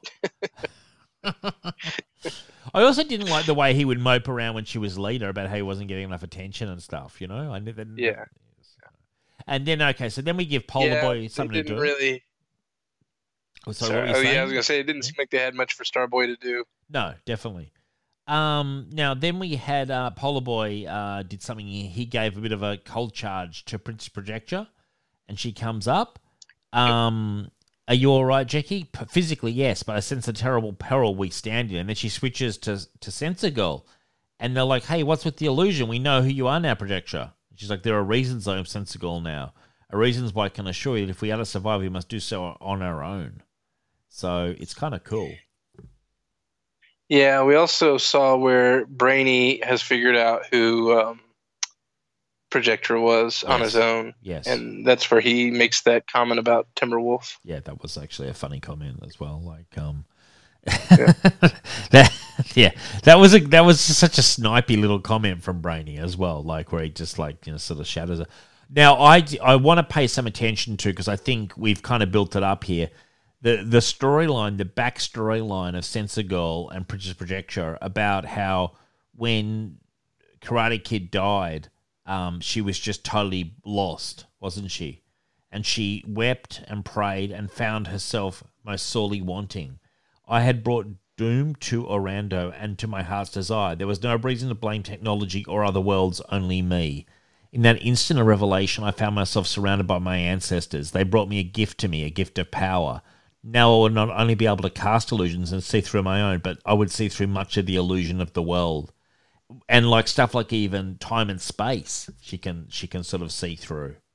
It's kind of cool. Mhm. Like it's which explains how she can kind of be everywhere at once. I actually think honestly this is some great stuff. This is like Grant Morrison level stuff in the 90s but being done then, you know, in, in a sort of more coherent way in some ways. Like um, yeah, I can see that. yeah, I just think it's I think it's a long way. Then Dream Girl, who looks stunning, even with the little sort of sling on. If you look at page uh, s- fifteen, I just want to focus in on Dream Girl there, looking fantastic in that. Yeah, Uh, she looks good. it looks good, and she's like, I um. Your, she she makes a comment. Your disguise also covered for the fact that you had broken the Legion's code by killing Karate Kid's murder. Convenient. Um, I executed a foul creature. Who, who are you to de- say I was wrong, Dream Girl? Not me. But death can't be treated lightly, Jeckie. None of us really has any power over it, royal, superpowered, or otherwise. Death has its own price, and um, it's kind of cool. And then she's actually, she's yeah, she's seeing fu- the future. Are you seeing the future again? I hear death in your thoughts. It's not important, not now. So, Dream Girl is one step ahead, isn't she? And she does say, like, obviously they knew Princess Projectra had killed Karate Kid's murderer, but because she was coming in as Sensor Girl, she kind of got a pass on it because no one knew it was her. Yeah, exactly. And you know, she's kind of throwing some shade at her, like is, uh, yeah, yeah. you act like all this was for noble reasons, but really you violated the Constitution. Yeah. And you know, there's some drama there about is she going to be accepted now that sh they know who she is? Yeah, definitely. Um, well, it, it comes to the vote, but um, but but then again, it, they do make a funny comment where they're like, "We kind of said it was in self defense, kind of." it's like very convenient. Yeah, well, yeah, it was. It wasn't really. I'm going to send you those pages later so you can see kind of how that happened. But uh, yeah, also, it's uh, interesting that Dream Girl was the one that was saying that because she has the most reason to like be, um, you know, I guess annoyed about it because she's with uh, Starboy, who was kicked out of the Legion for killing somebody. yeah. I thought he, I thought someone else had been. Yeah, so she's kind of saying like, yeah, but didn't they relax that rule later on? No, it's not really relaxed, but they did let him back in. Uh, but I wouldn't say they ever really relaxed it as a rule. Oh, the rule I'm thinking of was the rule about marriage. Yeah, the marriage one they did. Uh-huh. Sorry, that was the one I was thinking of. Yeah, which makes more sense. I mean, the death rule, is, I think, Yeah. is a pretty crucial rule. Um, although, you know, like in a fight like this, where it's a fight to the death, I could understand them, them- Like, this is me. If you're in a fight against a Fatal Five to death with guys like Persuader with his axe and Emerald Empress who are out to kill you, if one of them dies in that fight, I don't see that as a big deal. Uh, for me, I guess uh, I don't either. I think it all goes back to like being inspired by Superman and sticking to his ideals. Yeah, but they don't have the powers of Superman. You know? True. Yeah. Superman has such a vast array of power. And I'm talking about I'm, I'm talking about a very specific scenario like this where you're trapped on a world against probably a stronger foe, you know, um, who's out to kill you. If in the battle, I'm talking in the heat of battle, if someone dies, just like in normal war, um, you know, you're not held up for murder. You know what I mean? Like because they're trying to kill you as well. Yeah, I mean, I think that comes down to the self-defense thing, like that it would be excused. Um, you know, similar to what they said about Projectra. Yeah, definitely. How, how um, in terms of the death, how how sort of uh, culpable was she? Like, was it in an act of passion, or was it like a cold blooded when she killed the person? It was pretty much an execution. okay, But I mean, he was like trying to attack her, but she had the upper hand and was just like killed him. well, it is what it is. Um, I noticed. I mean, that- he was responsible for killing Karate Kid, though, so you know yeah, yeah. he deserved it. Yeah, he totally deserved it. I noticed that Flair's uh, bikini sort of se- almost seems to be covering weirdly more of her from the front, but less of her from the sides. If you know, it is a, as you say, it's kind of an execution, but she had reasons for it. Yeah. Yeah, I actually just sent you the uh, the images on Messenger. Cool. Um, but yeah, anyway. Yeah. Uh, but yeah, she had reasons. Um, anyway, where were we? Uh, Well, they're fighting. Yeah, it's the fight scene. I'm just, I'm just kind of going through it. It's, it's there's some good artwork in this fight scene, and I can definitely see. look at the page. Um, what page is it? Uh, page twenty two. Look at Dream Girl's expression where she's been like knocked out. I don't have page numbers. Oh, It's uh, it's um yeah, I don't have page numbers. Emerald Empress is standing over uh Ultra Boy. Colossal then- Boy. Oh yeah, yeah, I see now. Yeah. Yeah, she's like, Ugh. yeah, she's kind of just going down. it's kind of funny. Uh, and then we get Mantella, and I didn't see this coming. Mantella really only wanted to prove to Legionnaires that she could help them with her powers. So she never meant for the Empress to win. And so she sort of like betrays the Empress because she thinks the fight's going way too far in. Um, she's kind of waiting for the fight to turn in the Fatal Five's favor, and then she's going to try to turn it. And then Emerald Empress realizes, and she just flat out, you talk about execution, she just flat out kills Mentella, Yeah, exactly. Um, snaps her neck. yeah, so Mentala was just trying to help out Mm, and was actually like a, a sleeper agent. yeah. Um, And then, but I think uh, I read that she was actually uh, based on Steve Lightle's wife, at least uh, Oh, right. visually. Wow. Okay. It's Just like- interesting. cho- choked to death. Yeah, yeah, exactly. It's like, hey, we did your wife in a comic. Oh, fantastic! What's she doing? She's dead. We uh, yeah, we uh, we snapped her, we, we snapped her neck. Um, yeah, can't wait to see you at the party next week. Um, yeah, and then uh, Saturn Girl actually hears like the the scream of agony. Um, then Mm. from someone somewhere, someone died a horrible death. It's like, okay, thanks, Saturn Girl. like for for your cameo there and announcing the death. you sort of like and then we see Dream Girl really sort of like takes it on. She tries to sort of choke um so a bit of choking going on. She tries to choke um Emerald Empress. Um but then she gets she gets hammered down. Um Persuader knocks down Polar Boy. Um but then uh, Sensor Girl really goes up a notch, and she actually sort of hammers Persuader and puts him in like sort of like a prison of the soul, almost, isn't it? Yeah, and she says like, uh, well, she makes a bunch of her, and then it turns out he's attacking the other Fatal Five, Yeah, and then she actually takes all of his senses away, so he's Yeah. just, you know, he's hammered. just yeah, Call it illusion if you choose, but I deny you the universe you've befouled persuader. Live alone your sickening mind. And there's just like a tiny little persuader there, just in white. yeah, it's creepy. It is creepy, but I think it Just shows her kind of shows how powerful she is. Yeah. Um, and then we get, um, you know, the, the, the fight goes on, and basically it's just starting to turn. Sensor Girl smashes down um, uh, Emerald Empress, and then they're all, everyone's all exhausted, and then that's when Dawnstar and the Wildfire have turned up, pretty much right at the end of the battle. Yep. And uh, Emerald Empress gets taken out by Sensor Girl. Yep. She says, "Never mind about the Emerald Eye, mind about your own," and just hammers her. And then, so it was, it was a really good issue. And then, then like honestly, I felt like a pivotal issue. Um, and then I found the next issue just a really good um, sort of follow up, and uh, it, it sprinkled in new stuff. So basically, Prince Projectra goes back to she's Queen Projectra, really. She goes back to the council that had taken her powers away and she's done her penance. And she's saying to them, My word is all the proof you require. I shall always regret, regret the troubles I helped bring to Orando, but, but my debt for it is paid. I rule if I choose. And the ancestor uh, spirits uh, um, agree. And but then she she sort of sees too deeply. She can see their souls laid bare, your heart's pumping, the heart of your emotions rising. Um, and the throne does not need me, nor I it all rule of man is but illusion, and I will contend with it no more. Like she's really kind of gone next level, hasn't she?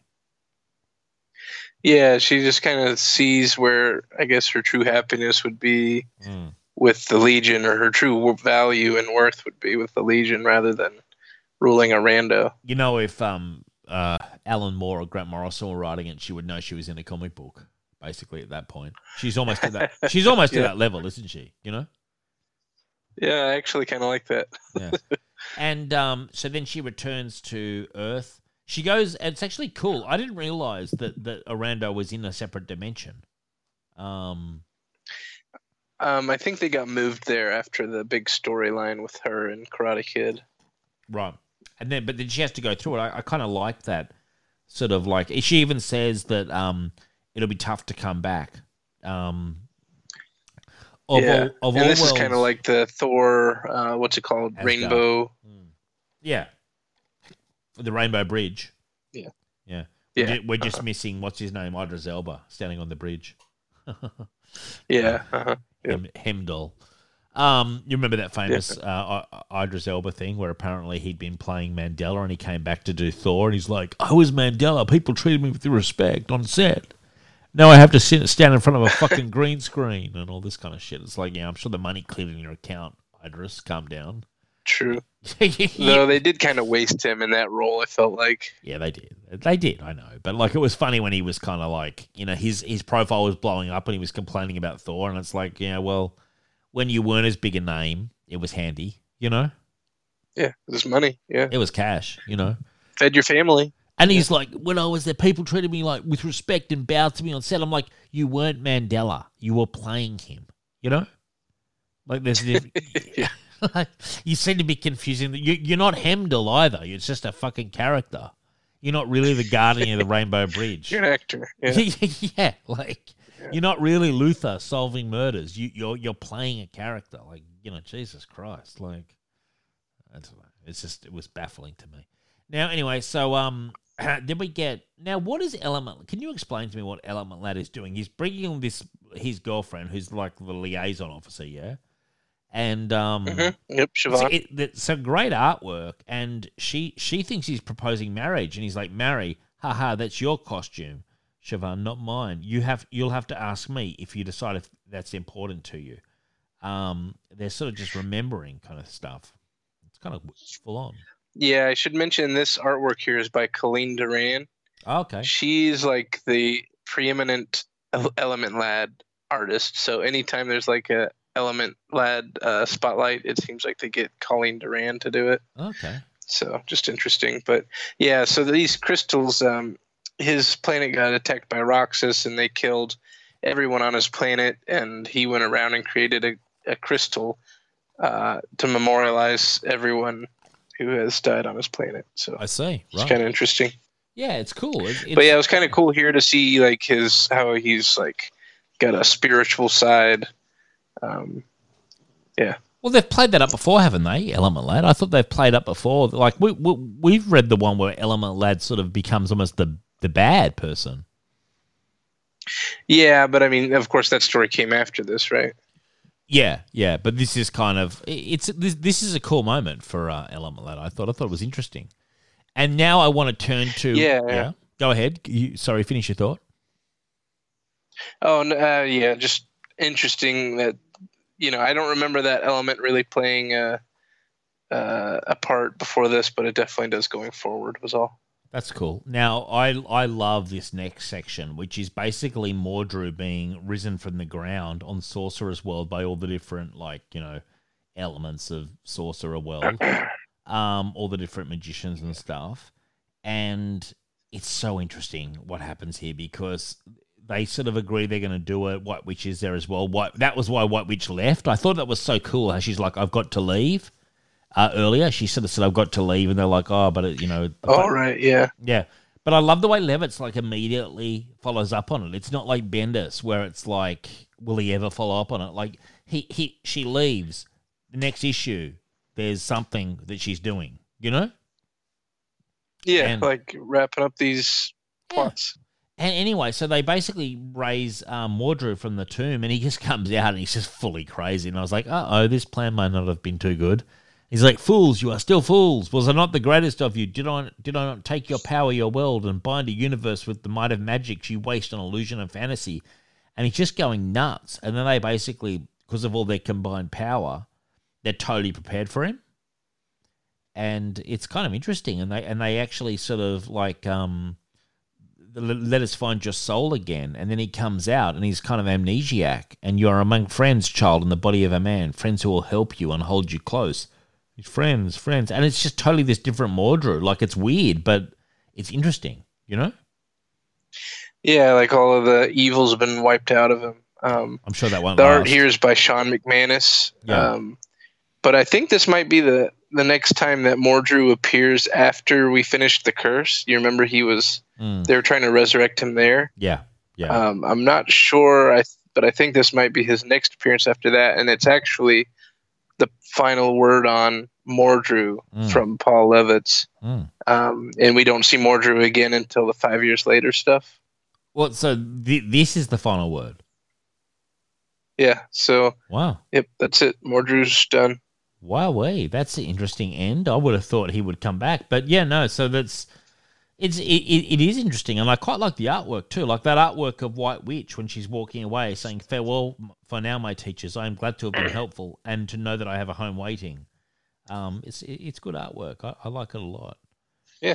Um, Yeah, I do too. Uh, very distinct. Yes.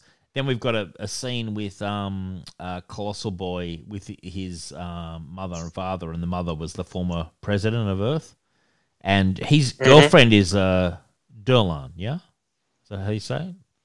Yeah, uh huh. Yeah. Derlin. Yeah, and um, and the the mother's kind of a bit suspicious of her, really. Um, yeah, but then, but you know, they're sort of coming to terms. There's a bit of a domestic scene. Then we see here, yeah, uh, Starboy with Dream Girl, and she's like, "Makeup is the best part of fighting, Tom." And he's like, "Hmm." and everyone's everyone's kind of just it's like a party scene. Everyone's kind of relaxing, having fun. Yep. Um, hmm yeah, you know, it's it, it, We it- see uh, Lightning Lad and Saturn Girl are enjoying domestic life, Mm. but they're about to have another kid uh, whenever Validus turns back into a, a little baby. Do they realize that that's Validus? Uh, not yet, no. No. Okay. Um. Yeah. Okay. That's interesting. And then we see a pretty funny scene with Sunboy too, where he's talking to um. Who's he talking to? Is it Phantom Girl? And Yeah, yeah. uh-huh. And then she, she's like, "Sunboy, is it really necessary for you to describe every woman you encounter in, in physical terms and innuendo? Deep in your heart, even a womanizer like you must know there's more to a woman than her body." He's like, Oh, I know that Phantom Girl, but how can I help? Can I help it if the bodies are what I like best? And then she just pours a drink over him. yeah, yeah. It's quite funny. Um, yeah. so- Old Sun Boy. Yeah, good old son boy. And um, I'm just looking through Timberwolves having some some talking to Element Lad. Everything's been weird since we alerted those new members. Um, and then he gets a little kiss. Timberwolf gets a little kiss. Um, who is the one who kisses him in the pink? Uh, that's Shvaughn, Element Lad's girlfriend. Oh, okay, right. And then you see um you see Lightning Lass. It's just like he's still such a little boy. She can't help throwing a bit of shade, can she? You know? yeah, yeah. She's still she's still pissed. She's still pissed at him. Um, also worth noting is they mention um, well first over there on that page with Element Lad and Mm. Timberwolf, Mhm. you see that little floating thing. yeah. That's the Computo. Yes. Uh, the former villain. Yeah, right. Yeah, yeah, but he's. And then the other thing is it says uh, C Booster Gold number eight and nine. yes, I thought you read I've that read that. recently, so you must I've- have probably read those issues. I yeah. have, and I vaguely remember it. Like Legion turned up. Basically, I don't remember much about it, but I, I know that. I, I tell well, you what, basically that's why. Go ahead. I was just going to say, um, I Richard, Rich from Signal of Doom, had been Mhm. telling me for as long as I've known him about how good Booster Gold was, and I went and got that first hardcover on impulse. Fantastic read, you know. Uh, Dan Jurgens back Yeah. in the in the like early 80s 83 84 85 somewhere around there. Fantastic. Loved it. And actually got the second hardcover as well. No it really surprised me by how good it was to be honest. See, and I, I feel like that is a good run, but I feel like a lot of people would point to how good he is from like the Justice League stuff. Oh, I'm sure he is, yeah. From the Yeah, later Booster Gold stuff in '52. Yeah, no, and and that's good stuff too. I'm just saying it, it surprised me just how good that original was. Oh, as yeah, well. it is Like, good. It, it held up. It's- Mhm. That's all I'm saying. Like you know, I've I'd encountered him having for sure. having read a fair chunk of DC. Of course, I've encountered Booster Gold, and I quite liked him. But going back to the source, I was like, well, this was actually a pretty good comic that came out back in those days. You know. Yeah, for sure. Yeah, I think you know most of the stuff at that time from DC was kind of of that quality. Like uh, there was a Blue Beetle book that was really good, Blue Devil, uh, Firestorm. It's all kind of like Yeah. you know in that vein. Yeah, definitely. Um, and then we get the vote has come in as well, just to wrap this one up. And Sensor Girl is the latest Legionnaire. And everyone's pretty happy about it. There's a fair bit of reaction. You see Wildfire's pretty pumped about it. if you look, yeah, yeah. you look there, Da- Dawnstar looks happy, and Wildfire's like super pumped. Yeah, he's like jumping up and down. Yeah. Dream Girl's costume changes when she's with Starboy to the stars, doesn't it? Like, you, did you notice that? Like her normal costume, it's now black with white stars rather than just sort of like the silver. Yeah, it's kind of interesting. I mean, it looks like his costume, Yeah. uh, you know, normally does. Yes. But yeah, it's kind of interesting that she is wearing that vari- variation. What do you think of Element Lad's costume? Because I think that's a costume that could have done with an update, personally. See, I actually prefer this. Um, he's had this one since like Giffen took over, Right. but before this, he had like a green one with an arrow. I didn't care for it as much. I actually prefer the, the green and pink or the black and pink. I noticed Timberwolf's pretty happy too. He's got both arms up in celebration. Yeah, yeah, they're all cool. very happy. Yeah, some are more happy than others. Like Tricky Violet's just got her, her hands on her hips. So does Polar Boy. Um, you know, uh, Yeah. we see the French Invisible Kid, as I call him. He's kind of just chilling. Um, but yeah, but Yeah. some some of them are super happy. It is kind of interesting that there are so many uh, members missing. Like Mm. Cosmic Boy isn't there. Mm, I think he's back in the 20th century with his miniseries. yeah, Um, we said uh, Ultra Boy, Brainiac Five, and Chameleon Boy were in the Booster Gold book, yes. but it's just you know, it's a nice splash page, but there's like several of them that are missing. W- would I assume um, if if they're in the Booster Gold book, would they have taken part in the vote? Like, how would the voting work if you're you know absent? Like, can you, can you cast an absentee ballot or what?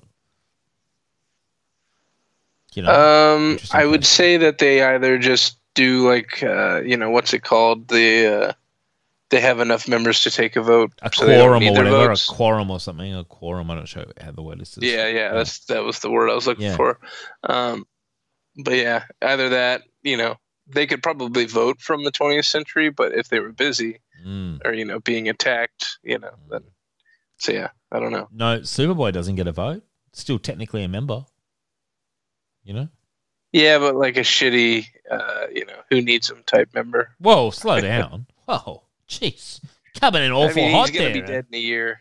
Coming in awful. hot. Yeah, but like could have been his last vote. Could have been his last chance at the polls. well, let's hope so.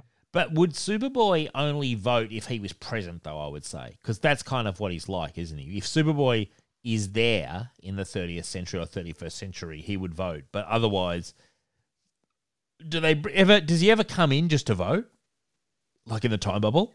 I don't know.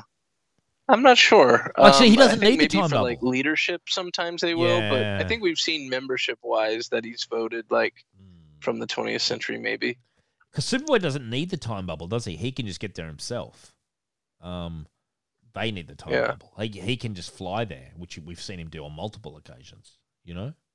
hmm Um, yeah, Yeah. interesting stuff. Uh, look, I mean, great recommendation. Firstly, Adam, I want to say thank you very much for the recommendation. You picked some gold, Yeah. basically.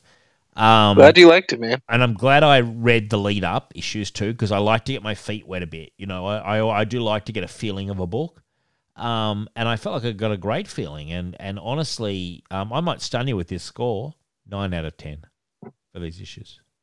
Wow. Loved it. Man, that's really good. Loved the artwork and the storylines were fantastic. I, I was hooked, and I and, my nine applies to the whole read that I did. Do you know what I mean? Because I read all of it when I was sick and in bed, pretty much over two days, and I'm giving a nine for the whole. You know, sixteen to twenty-seven kind of thing. Wow, very cool, man. Um, I'll probably give it an eight. I really liked it as well. Yeah. Um, yeah, I think this uh, this run that uh, Levitz did that hasn't been collected is really solid. They need to get to it. We need to. We need before darkness two. We need darkness and curse back out, and we need you to guys start churning on post.